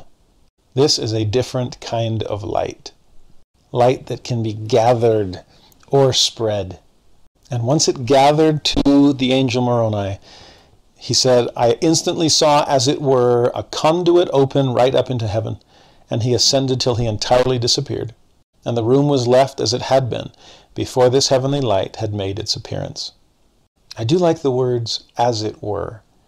Again, you see this ineffability of heavenly visions and spiritual experiences. What is happening here? It's as if, or as it were, this conduit, and he was gone. I also love it. It says, the room was left as it had been before. But the same could not be said of Joseph Smith. He was nothing like he had been when he went to bed that night. In fact, he wasn't content just to roll over and go back to bed. And that made all the difference. Notice the words in verse 44. Three M words. I lay musing on the singularity of the scene and marveling greatly at what had been told to me by this extraordinary messenger. When in the midst of my meditation, now notice what he's doing. We're about to see the second visit of Moroni unfold. But what you saw in the first half of verse 44 is, in my opinion, what instigated that second visit. I sometimes picture Moroni kind of turning off the light in himself and kind of hovering outside the window and looking in to see what's he doing. Did he just roll back over? Ah, forget it. He's not that interested. But when he sees him muse and marvel and meditate, oh, he's ready for more. And Moroni comes right back. Elder Richard G. Scott once taught that, in his opinion, we leave some of the most important revelation on the table, so to speak, because we don't write it down. We don't show God how much we treasure these things. I had a religion professor years ago when I was in undergraduate school who said, The more you are willing to write, the more God is willing to reveal. And I took him at his word and found that it was true. If I have a pen in hand, if I'm ready to type out a note, if I'm ready to write something in Scripture, the heavens open, the insight comes. I simply have to prove to God that I'm not a swine, and then the pearls will be forthcoming. You see what Joseph is doing with what he's received? The next time you have a spiritual experience, the next time you're studying Scripture, the next time you're able to go to the temple, do a little more musing and marveling and meditating. Notice, by the way, those are more mental and emotional verbs. He doesn't seem to be physically actively doing anything. But what's happening in mind and heart, those two focal points of revelation, as we saw last time, is showing to God how much he values the message that Moroni had just given him. I have learned throughout my life that we typically end the class before the professor does. God is so eager to share more with us. And as soon as he sees that we are done learning, then unfortunately by default, he's done teaching. And he could have taught us so much more. It is based on Joseph's response and reaction to the first visit that Moroni returns for a second. One of my favorite places to see this is at the beginning of Exodus, in the story of the burning bush. Moses could have had just the burning bush experience and ended it with that. In fact, to me, it's funny that we call it the burning bush because that's, that's almost beside the point. The real miracle is that the Lord spoke to Moses out of the midst of that bush. But I don't think he would have if Moses hadn't focused, stopped what else he was doing, and done a little musing and marveling and meditating. According to the Exodus version, it says that when Moses saw this bush that was burning and not consumed, he turned aside to see. I love that phrase. In fact, it's repeated in the next verse. And when the Lord saw that Moses turned aside to see, he spake unto him out of the midst of that burning bush. You see what triggered it for him? It's almost like the burning bush was just to get Moses' attention, to see something out of the ordinary, and then hopefully for him to stop, pay it heed, turn aside to see, and with Moses' full attention, the Lord could then address him. I think too often we are content with bushes that burn when we could have had bushes that speak. We feel something at church or in our scripture study. And unfortunately, we don't turn aside to see. We think that was it. We're so excited we felt something that then we rush forward to the rest of our day instead of stopping and recognizing God, were you trying to get my attention? Is there something more here you want me to learn? And as you ponder the experience you've had or the things that you're studying, then the additional insight can come.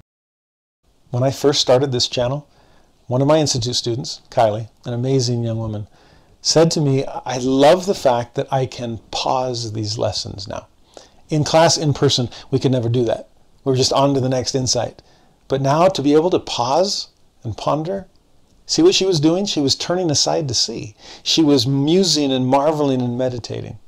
And knowing her, I'm sure she was gaining insights of far greater impact and importance vertically than anything she was getting horizontally from me. Last year for the bicentennial, Deseret Book asked me to film just a couple of mini lessons based on Joseph Smith history to share with the church. And this concept of learning from the Lord, of doing something with what God has given you in order to facilitate more coming later on, was one of the things that I tried to share in one of those videos. I shared a story of one of my old seminary students, affectionately known as FX20, who to me is such a beautiful oh, embodiment of this principle. He learned to learn from the Lord. And it's a line upon line, precept upon precept kind of an experience.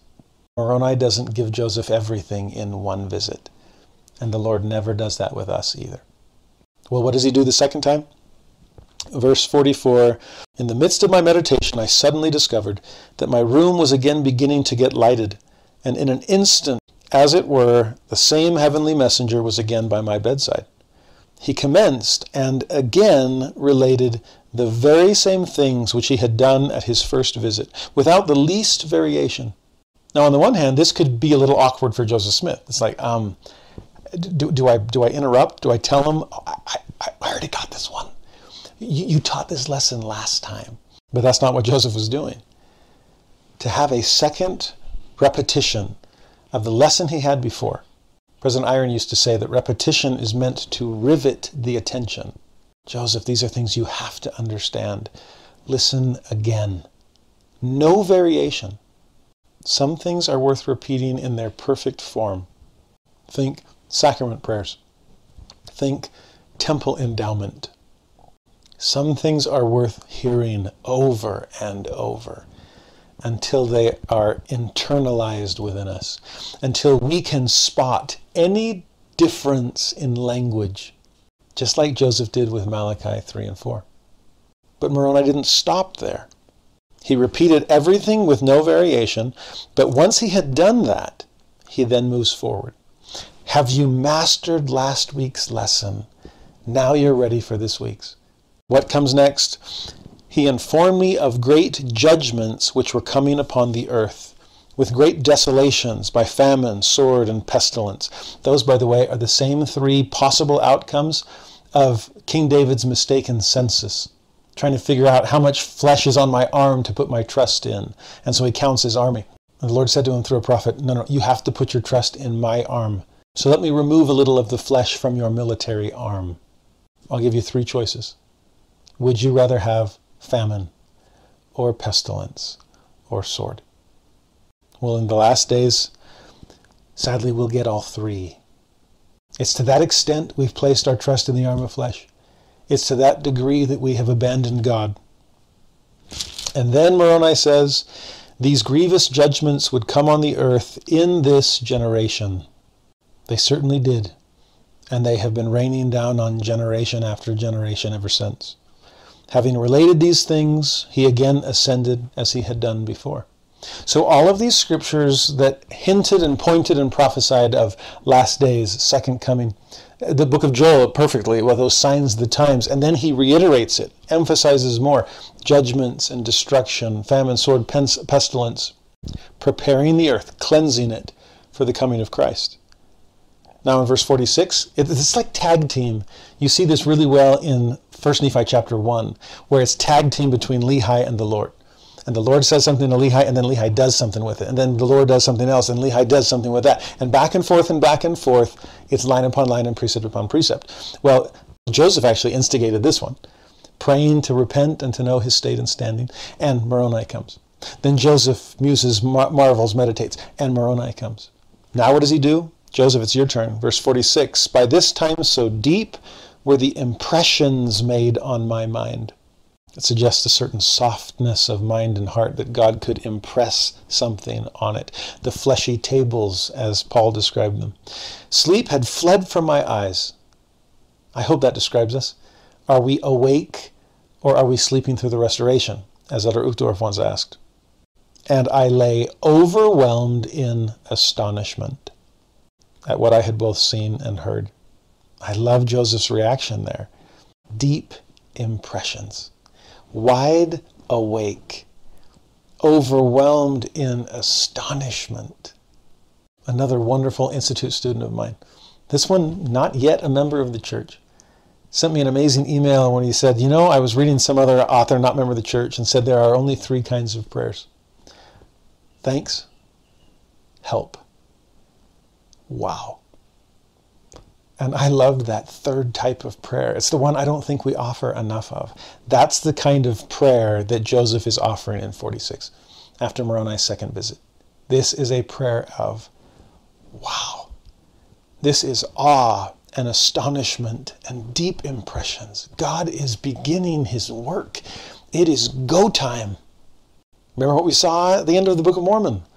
That what would the sign be that all of this second coming preparation was about to be fulfilled? What was the sign marking that the Father was commencing his work of keeping covenant, of gathering Israel? It was the coming forth of the Book of Mormon. And here, the first hint that the Book of Mormon is about to come forth. And it is go time as prophesied by all of these Old Testament and New Testament prophets. Or at least, it's almost go time. As Moroni kept saying, It's about to be fulfilled. Not yet. And some of that timing depends on you, Joseph. Just how prepared will you be? And based on Joseph's reaction to the second visit, Moroni comes for a third. Verse 46 What was my surprise when again I beheld the same messenger at my bedside? Surprise. I hope we have the faith to always expect that God will come and teach us more, but at the same time, to have the humility to always be so pleasantly surprised when He does. That we don't presume upon revelation, but we have faith that it will come in God's own time and in God's own way. Divine disclosure, as Elder Maxwell once described it, with the Lord in charge of the aperture, just how much light He lets through.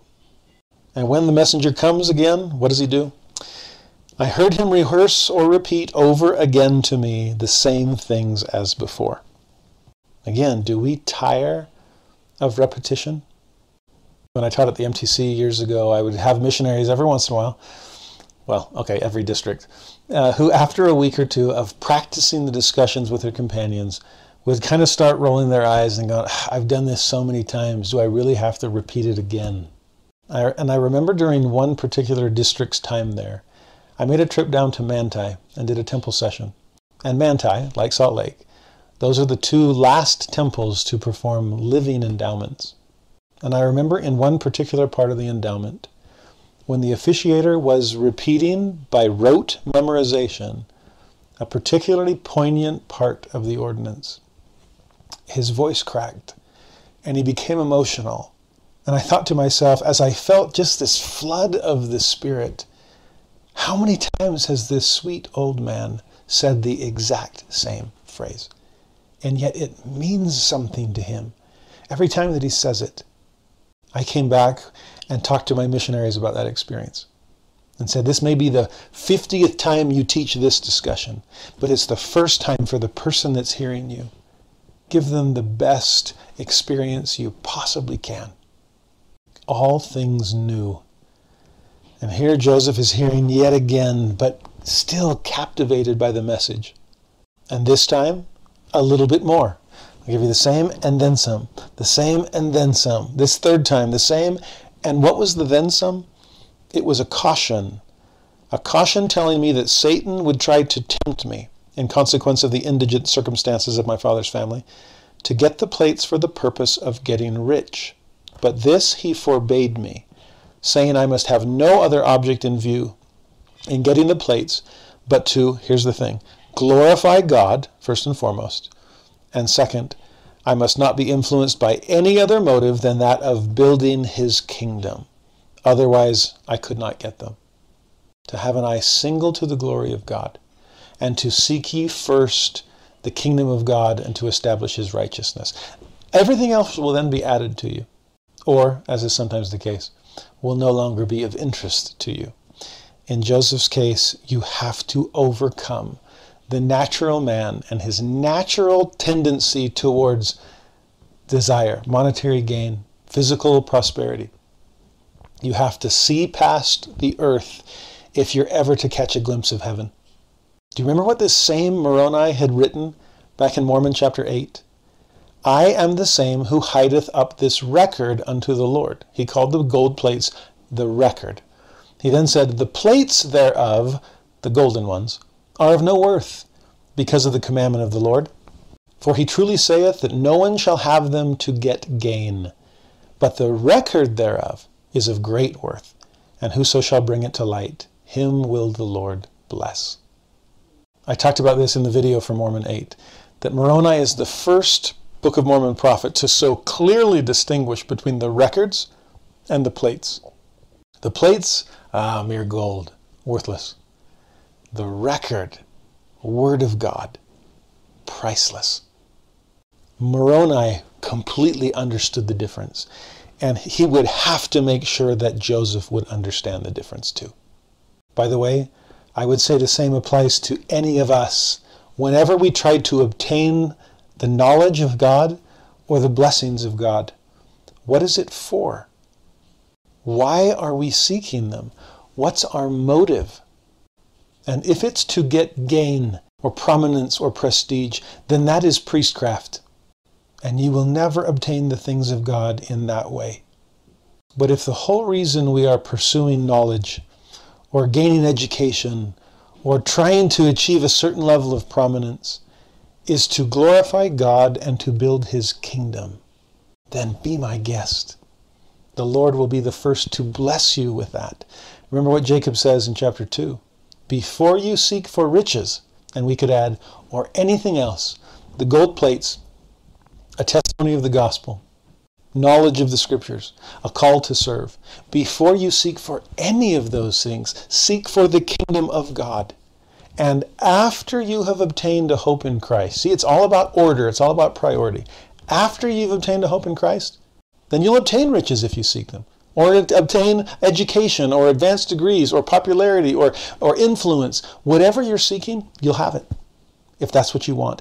Because the Lord says, For ye will seek them with the intent to do good. Not, but thou shalt seek them. No, he already knows you will. You will seek them for the intent to do good. You can be trusted with it now. You can be trusted with your education. You can be trusted with your influence. You can be trusted with wealth. Joseph, you can be trusted with the gold plates because your motives have finally been purified. That is a caution that he needed to hear. And more importantly, as time would go on, that he would need to heed. This was a hard one for him, for good reason. His family had next to nothing. And Joseph had to learn to be okay with that. He could never be tempted to monetize the Word of God. 47 then describes the aftermath of visit number three. After this third visit, he again ascended into heaven as before, and I was again left to roll over and go back to sleep? No, to ponder on the strangeness of what I had just experienced. Do we ponder enough? I think sadly we're so focused on getting things done. There's an element of productivity that can get in the way of pondering. I see this whenever I see people run through the celestial room. And it's like, no, no, no, no. It took two hours just to slow you down long enough you could come into the celestial room and have your mind still enough to ponder the things that God has taught you through this wonderfully repetitive way. Ponder, meditate, be astonished, sit and think and feel. That is so much of what the essence of worship really is. A little less do, a little more be. As he's pondering on this, Almost immediately after the heavenly messenger had ascended from me for the third time, the cock crowed. This time not after a disciple of Christ had denied knowing him, but after a soon to be disciple of Christ came to know his mission of following him so beautifully. I found that the day was approaching. Oh, in more ways than one, the day dawn was breaking, so that our interviews must have occupied the whole of the night. Now, I'll admit, this has been a long lesson so far, but I don't think it's occupied the whole of our night. Hopefully, that gives us a sense of just how many more passages of Scripture and how many more explanations Moroni had time to give Joseph. Or, conversely, just how long Joseph sat marveling and meditating and musing, never tiring between lessons. Well, in 48, he shortly after arose from his bed, as usual, went to the necessary labors of the day. Sounds a lot like what he said back in verse 27, doesn't it? I had to pursue my common vocations in life, even after something as incredible as the first vision. And here, again, I have to go as usual about the necessary labors of the day. Just because we have powerful spiritual experiences, it doesn't excuse us from the need for temporal work as we continue our labors of the day. And yet, this time, this incredibly strong 17 year old, so often hired out by other men to come and, and dig or farm or work, Joseph was a worker. He was a wrestler. He was as strong as they came. And yet, after this experience, he found that his strength was so exhausted as to render him entirely unable. His father notices this and sends him home which lets you know just how worthless Joseph must have been as far as physical strength was concerned. He had nothing left. But as he tries to cross a fence, this incredibly strong, strapping youth, his strength entirely failed him and he fell helpless on the ground, quite unconscious of anything. Again, that sounds like the first vision. That after the father and the son left Joseph, it took a while for his natural strength to return. But guess what it leads to? A fourth visit by the angel Moroni. This is a little different than the first three. In some ways, after one and after two, it was a matter of what am I going to do with this? And thinking and pondering and so on. After the third visit, what am I going to do with this? I, I guess I'll just keep these things and ponder them in my heart, as it says of, of Mary uh, after the shepherds come and he can't do anything with it. I think sometimes the Lord honors our valiant, though unsuccessful attempts. I've given all I've got. Okay, that's enough. I'll come back and give you more. What message does Moroni have this time? Verse 49. He calls Joseph by name. Again, that's like the first vision. Joseph looked up and beheld the same messenger standing over my head, surrounded by light as before. It's one thing to notice light around an individual during the dark of night. It's another thing to notice light around an individual during broad daylight. Like I said before, this is a different kind of light. He then again related unto me all that he had related to me the previous night. While I am here, I might as well repeat the lesson, Joseph. And then another addition. It's always then and more. And this time was a command to go to my father and tell him of the vision and the commandments which I had received. According to one other account of this event, Joseph worries, but what if my father won't believe? And Moroni reassures him, he will.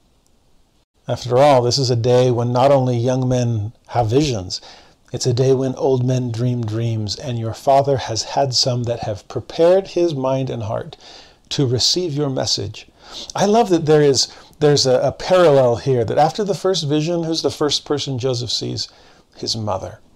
And after the coming of the angel Moroni, who's the first person that Joseph comments about seeing, his father.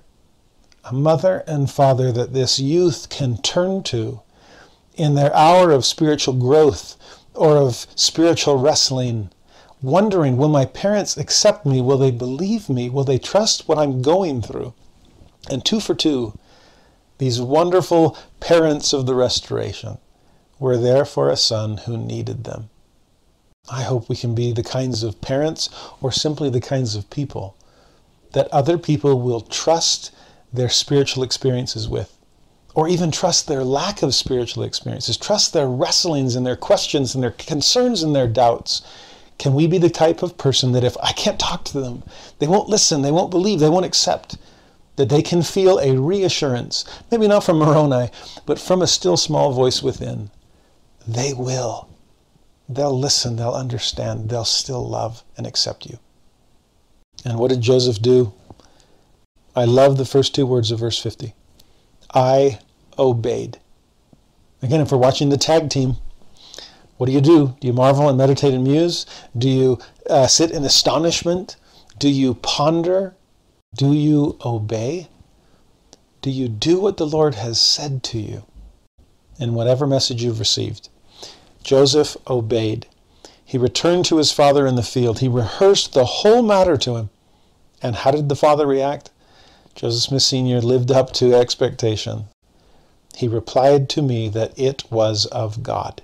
So different from the minister and so many others that Joseph shared his experiences with. His father knew it was of God. He told me to go and do. Sounds like Nephi. Go and do as commanded by the messenger. And so he did. I left the field, went to the place where the messenger had told me the plates were deposited. It's amazing how his strength has returned. At one point, I couldn't even get over the fence. The next moment, reinvigorated by the Spirit of God, he's ready to go hike the hill Cumorah. And he knew it when he saw it. Verse 51 describes that hill. And then Joseph describes what he found there a stone of considerable size that concealed the resting place of the golden plates. The way Joseph describes it in 51 and 52 is, I think, again, beautifully symbolic of the effort that is required of us to unearth the truths of God, This was a large stone, and it required, as he said in verse 52, a little exertion, probably more than a little. It required some leverage that he used when, as he got it under the edge of the stone. In fact, he described the stone as rounding and so large in the middle, but, but narrower on the edges so that there was earth over it. And I think it's beautifully symbolic to think if I am to unearth the things of God, I have to remove the earthly influences. I need to dig back the dirt in my own life. I need to use whatever leverage I can as I plead and pray to God for guidance. I need to offer a little exertion and perhaps a whole lot of it. But as I do, the things of God open to my view. For Joseph, the plates, the Urim and Thummim, the breastplate, all as stated by the messenger. But then in verse 53, when he tried to take them out. He was forbidden by the messenger, and again informed that the time for bringing them forth had not yet arrived. Neither would it until four years from that time. But he told me that I should come to that place precisely in one year from that time, and that he would there meet with me, and that I should continue to do so until the time should come for obtaining the plates. So began a four year education process until Joseph could graduate into possession of the plates. Some of that was for him to get up to speed in learning the lessons that were necessary. Specifically, the one about overcoming temporal concerns and a desire for earthly attainment. According to a different account of this experience, Moroni said to him when he was unable to obtain the plates, You have not kept the commandments of the Lord. Therefore thou wast left unto temptation, that thou mightest be made acquainted with the power of the adversary. Oliver Cowdery added in a later account that Moroni said, Look, and Joseph beheld the prince of darkness surrounded by his innumerable train of associates. And Moroni told him, All this is shown, the good and the evil, the holy and impure, the glory of God and the power of darkness, that you may know hereafter the two powers, and never be influenced or overcome by that wicked one. Again, this seems to be similar to the first vision. You have to know what you're up against. You have to conquer the darkness if you are ever to be enveloped in the light. And so for the next four years, Joseph returned. On that same day, September 22nd, the fall equinox, equal parts light and darkness as we are forced to choose between them. That was the choice that the restoration would present to the entire world. According to the Jewish calendar, by the way, September 22nd of 1823, Jews around the world were celebrating Sukkot, the Feast of Tabernacles, commemorating the departure from Egypt and their journey through the wilderness towards the Promised Land. Israel was about to emerge from its wilderness wanderings. The Promised Land lay ahead through this restoration. On September 22nd of 1824, Jews around the world were celebrating the eve of Rosh Hashanah, the eve of the Jewish New Year. It was about to begin. On September 22nd of 1825, that was the day that Jews around the world were celebrating Yom Kippur, the day of atonement, when Israel's high priest could finally cross the veil and enter the Holy of Holies. Joseph would allow that veil to be opened so that all of God's children could return home. On September 22nd of 1826, that's the only one of those yearly visits where there was not a Jewish holy day being celebrated. And then the final year, September 22nd, 1827, that was Rosh Hashanah. That was the Jewish New Year. A day of new beginnings as the restoration was unfolding. The book finally coming forth that would inaugurate and facilitate the gathering of scattered Israel. And as Joseph says in verse 54, as I had been commanded, I went the end of each year, and at each time I found the same messenger there and received these two I words. I love them instruction and intelligence at each of our interviews. I love that he called them interviews we get the sense of interviews in the church that it's about ascertaining our worthiness. And I'm sure that's happening here for Joseph as well. Are you ready for this? But also, what was passing during this interview instruction, and intelligence, which the revelations later define as light and truth. Joseph was receiving an ample supply of both of them. The instruction and the intelligence was meant to help him know what the Lord was going to do and how and in what manner his kingdom was to be conducted in the last days. A kingdom that Joseph was called upon to help build. Now, Joseph wasn't alone in that. He still isn't. And in this last final section that we see from verse 55 through verse 67, you start to see Joseph involve other people in this. So much of what has taken place up to this point is alone. Yes, he talked to his mother. Yes, he talked to his father. But now other people will be involved. I'll summarize it briefly. In verse 55, again, he's back to laboring. The necessity of laboring with his hands, continuous labor in order to get what he considered a comfortable maintenance, although it is far beneath what most of us would be used to. I do love that he is helping us see the nobility of work.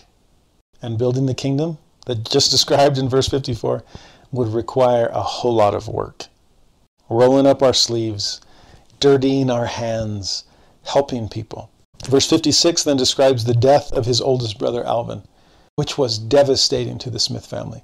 Alvin was as good as they come, a true man of God, self sacrificing in order to try to help support his family. And tragically, through medical error, he died just a few months after Joseph's first visit to the hill Cumorah. He had told Alvin about this. Alvin was captivated by this. He wanted to hear everything he could from his little brother. And on his own deathbed, he pled with Joseph to obey every word of command from the angel. Do everything you can to prepare yourself to bring forth this book of Scripture one of the first great converts to the Book of Mormon, never lived to see it come forth, and that was Alvin. In fact, Alvin, according to the angel Moroni, at one point the angel had told him, if you're going to obtain these plates, you have to bring the right person with you. When Joseph first asked who that was, the original right person was Alvin. One more reason for the devastation at his death. But he was not the only right person. And the right person that ultimately was with Joseph at the base of the hill Cumorah the night he obtained the plates was Emma Smith. We meet her in verse 57, but not without first understanding what got him to move in the direction of Emma at the end of verse 56. There we meet a man named Josiah Stowell, who's been hunting for silver mines that he had heard might exist somewhere in his vicinity. Now, with this, we go back to what we talked about earlier with seer stones and Urim and Thummim. That Joseph was a believer in these kinds of spiritual gifts. And again, to become a prophet, seer, and revelator, he would have to have faith in such things. The fact that he was hired because of a reputation for those kinds of gifts lets you know that other people had the same kind of faith or belief in them. Much more common in frontier 1820s than it is in, in modern day. But he hired Joseph to come and search for this mine. That's why Joseph admits at the end of verse 56 Hence arose the very prevalent story of my having been a money digger. There's actually a fascinating master's thesis written by a wonderful church historian named Mark Ashurst McGee that talks about Joseph's role growing from rodsman to village seer to prophet of God and that in some ways this was a matter of purifying a gift that he felt that he had, but didn't understand its true purpose. Does that sound familiar to you or me? Gifts that we thought were for one thing ended up in reality being for something else. When we have those eye opening moments where we, where we realize that's why God blessed me with this, it was to build his kingdom. It wasn't to enrich myself, it wasn't to find silver mines. It was to translate golden plates, to find a record of great worth, not plates or silver pieces. The worth of those things pales in comparison to what he was going to use his gifts really for. But again, not only did that preliminary gift prepare him for the golden plates, it also put him in the direction of Emma Smith, Emma Hale, until he married her. In 57, she's first mentioned. I was put to board with a Mr. Isaac Hale of that place. It was there I first saw my wife. parentheses, his daughter. I love that order. It definitely was that order for Joseph. Yes, it's his daughter, but first and foremost, she's my wife. You can kind of get a sense of that because in 58, when it talks about all this persecution that's still following him, he, he did not have a good reputation among the neighbors, which means he did not have a good reputation among the soon to be in laws. They did not want their precious daughter to marry him. But Joseph, again, considering her his wife more than Isaac's daughter, they eloped. He says it a little more genteelly in verse 58 I was under the necessity of taking her elsewhere. So they went to the local squire and were married there. Now, by verse 59, the time has come to obtain the plates. He has the right person with him. There's something to be said for that. The truths of God typically are not meant for you alone. And so often, God will give them to you because He intends for you to share them with others. That's not always the case. Sometimes there are spiritual experiences so sacred, they are meant for you and you alone. But often it's a matter of why would I give you truth when it would stop there? I've learned over the years that God usually doesn't send much water through a kinked hose. And if you will unkink it and assure the Lord, anything you give me, I will share with those who might need it. Joseph is bringing other people into this circle. Others are involved. Verse 59 At length the time arrived for obtaining the plates, the Urim and Thummim, and the breastplate. And so he went on that same day as before, and the same heavenly messenger delivered them up to me, but again with something else, this time a charge. A charge that I should be responsible for them, that if I should let them go carelessly or through any neglect of mine, I should be cut off, but that if I would use all my endeavors to preserve them until he, the messenger, should call for them, they should be protected. It reminds me of Alma's words to Helaman in Alma 37 as he's passing the baton, the, the gold plates down to him. You have to be responsible. Do not be careless. Do not neglect these things. Turn to the Lord for everything you need to know when you with with regard to these things, and no power on earth or hell will take them from you. That is true for us with our testimony of the things of God too. A testimony is something you can gain and unfortunately, it's something you can lose. And it is typically lost when we are not responsible for it, when we neglect it or are careless.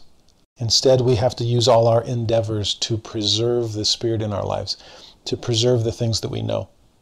And verse 60 lets us know that very quickly Joseph realized why the strict charge. It was no sooner known that I had them that the most strenuous exertions were used to get them from me. I see that in my study of anti religious rhetoric. There are strenuous exertions being made out there to take from you your faith. Are your exertions equally strenuous to hold on to it? They were for Joseph. Every stratagem that could be invented was resorted to for that purpose. And stratagem is a good word for this too. How can I say things in a way that you'll doubt yourself? How can I shame you into disbelief? How can I shake you so that you'll fall? Later in that verse, it says the persecution was such that the multitudes were on the alert continually to get them from me. And that seems to be our day with the 24 hour news cycle and the constant barrage of misinformation on the internet. On the alert continually. We need to be as well. But by the wisdom of God, Joseph says, they remain safe in my hands and the same can be true of our own testimony. Do with them all that is required, Joseph did, and then leave it in the Lord's hands. It must have been such a relief for Joseph when he finally finished the translation, was able to give the golden plates back to the angel Moroni. Because the opposite of what Moroni had said, the plates mean nothing, but the record means everything. Well, not to the adversary's minions. They only cared about the plates. They didn't worry about the record. 61 allows us to go back to this thought of people attacking our faith.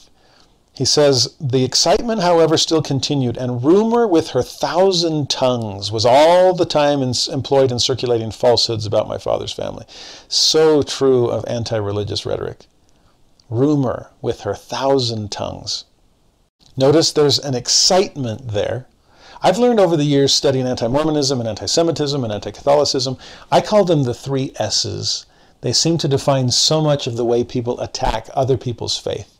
The first S is to sensationalize it. Let's take some shock and awe, something that's really going to concern people. Let's get them excited about something.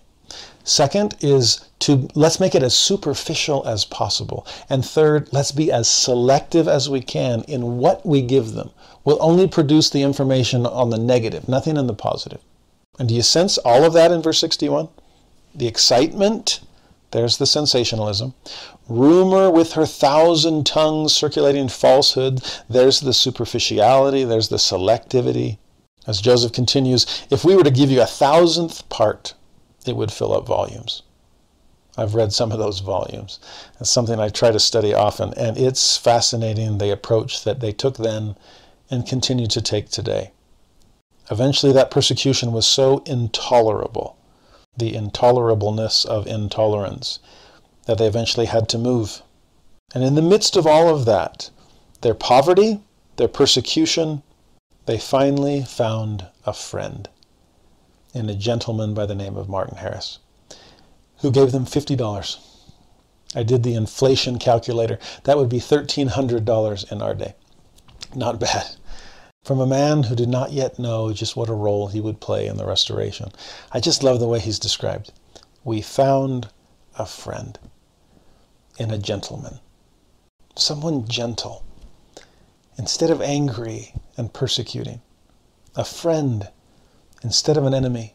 Finally, someone Joseph could receive help from instead of opposition.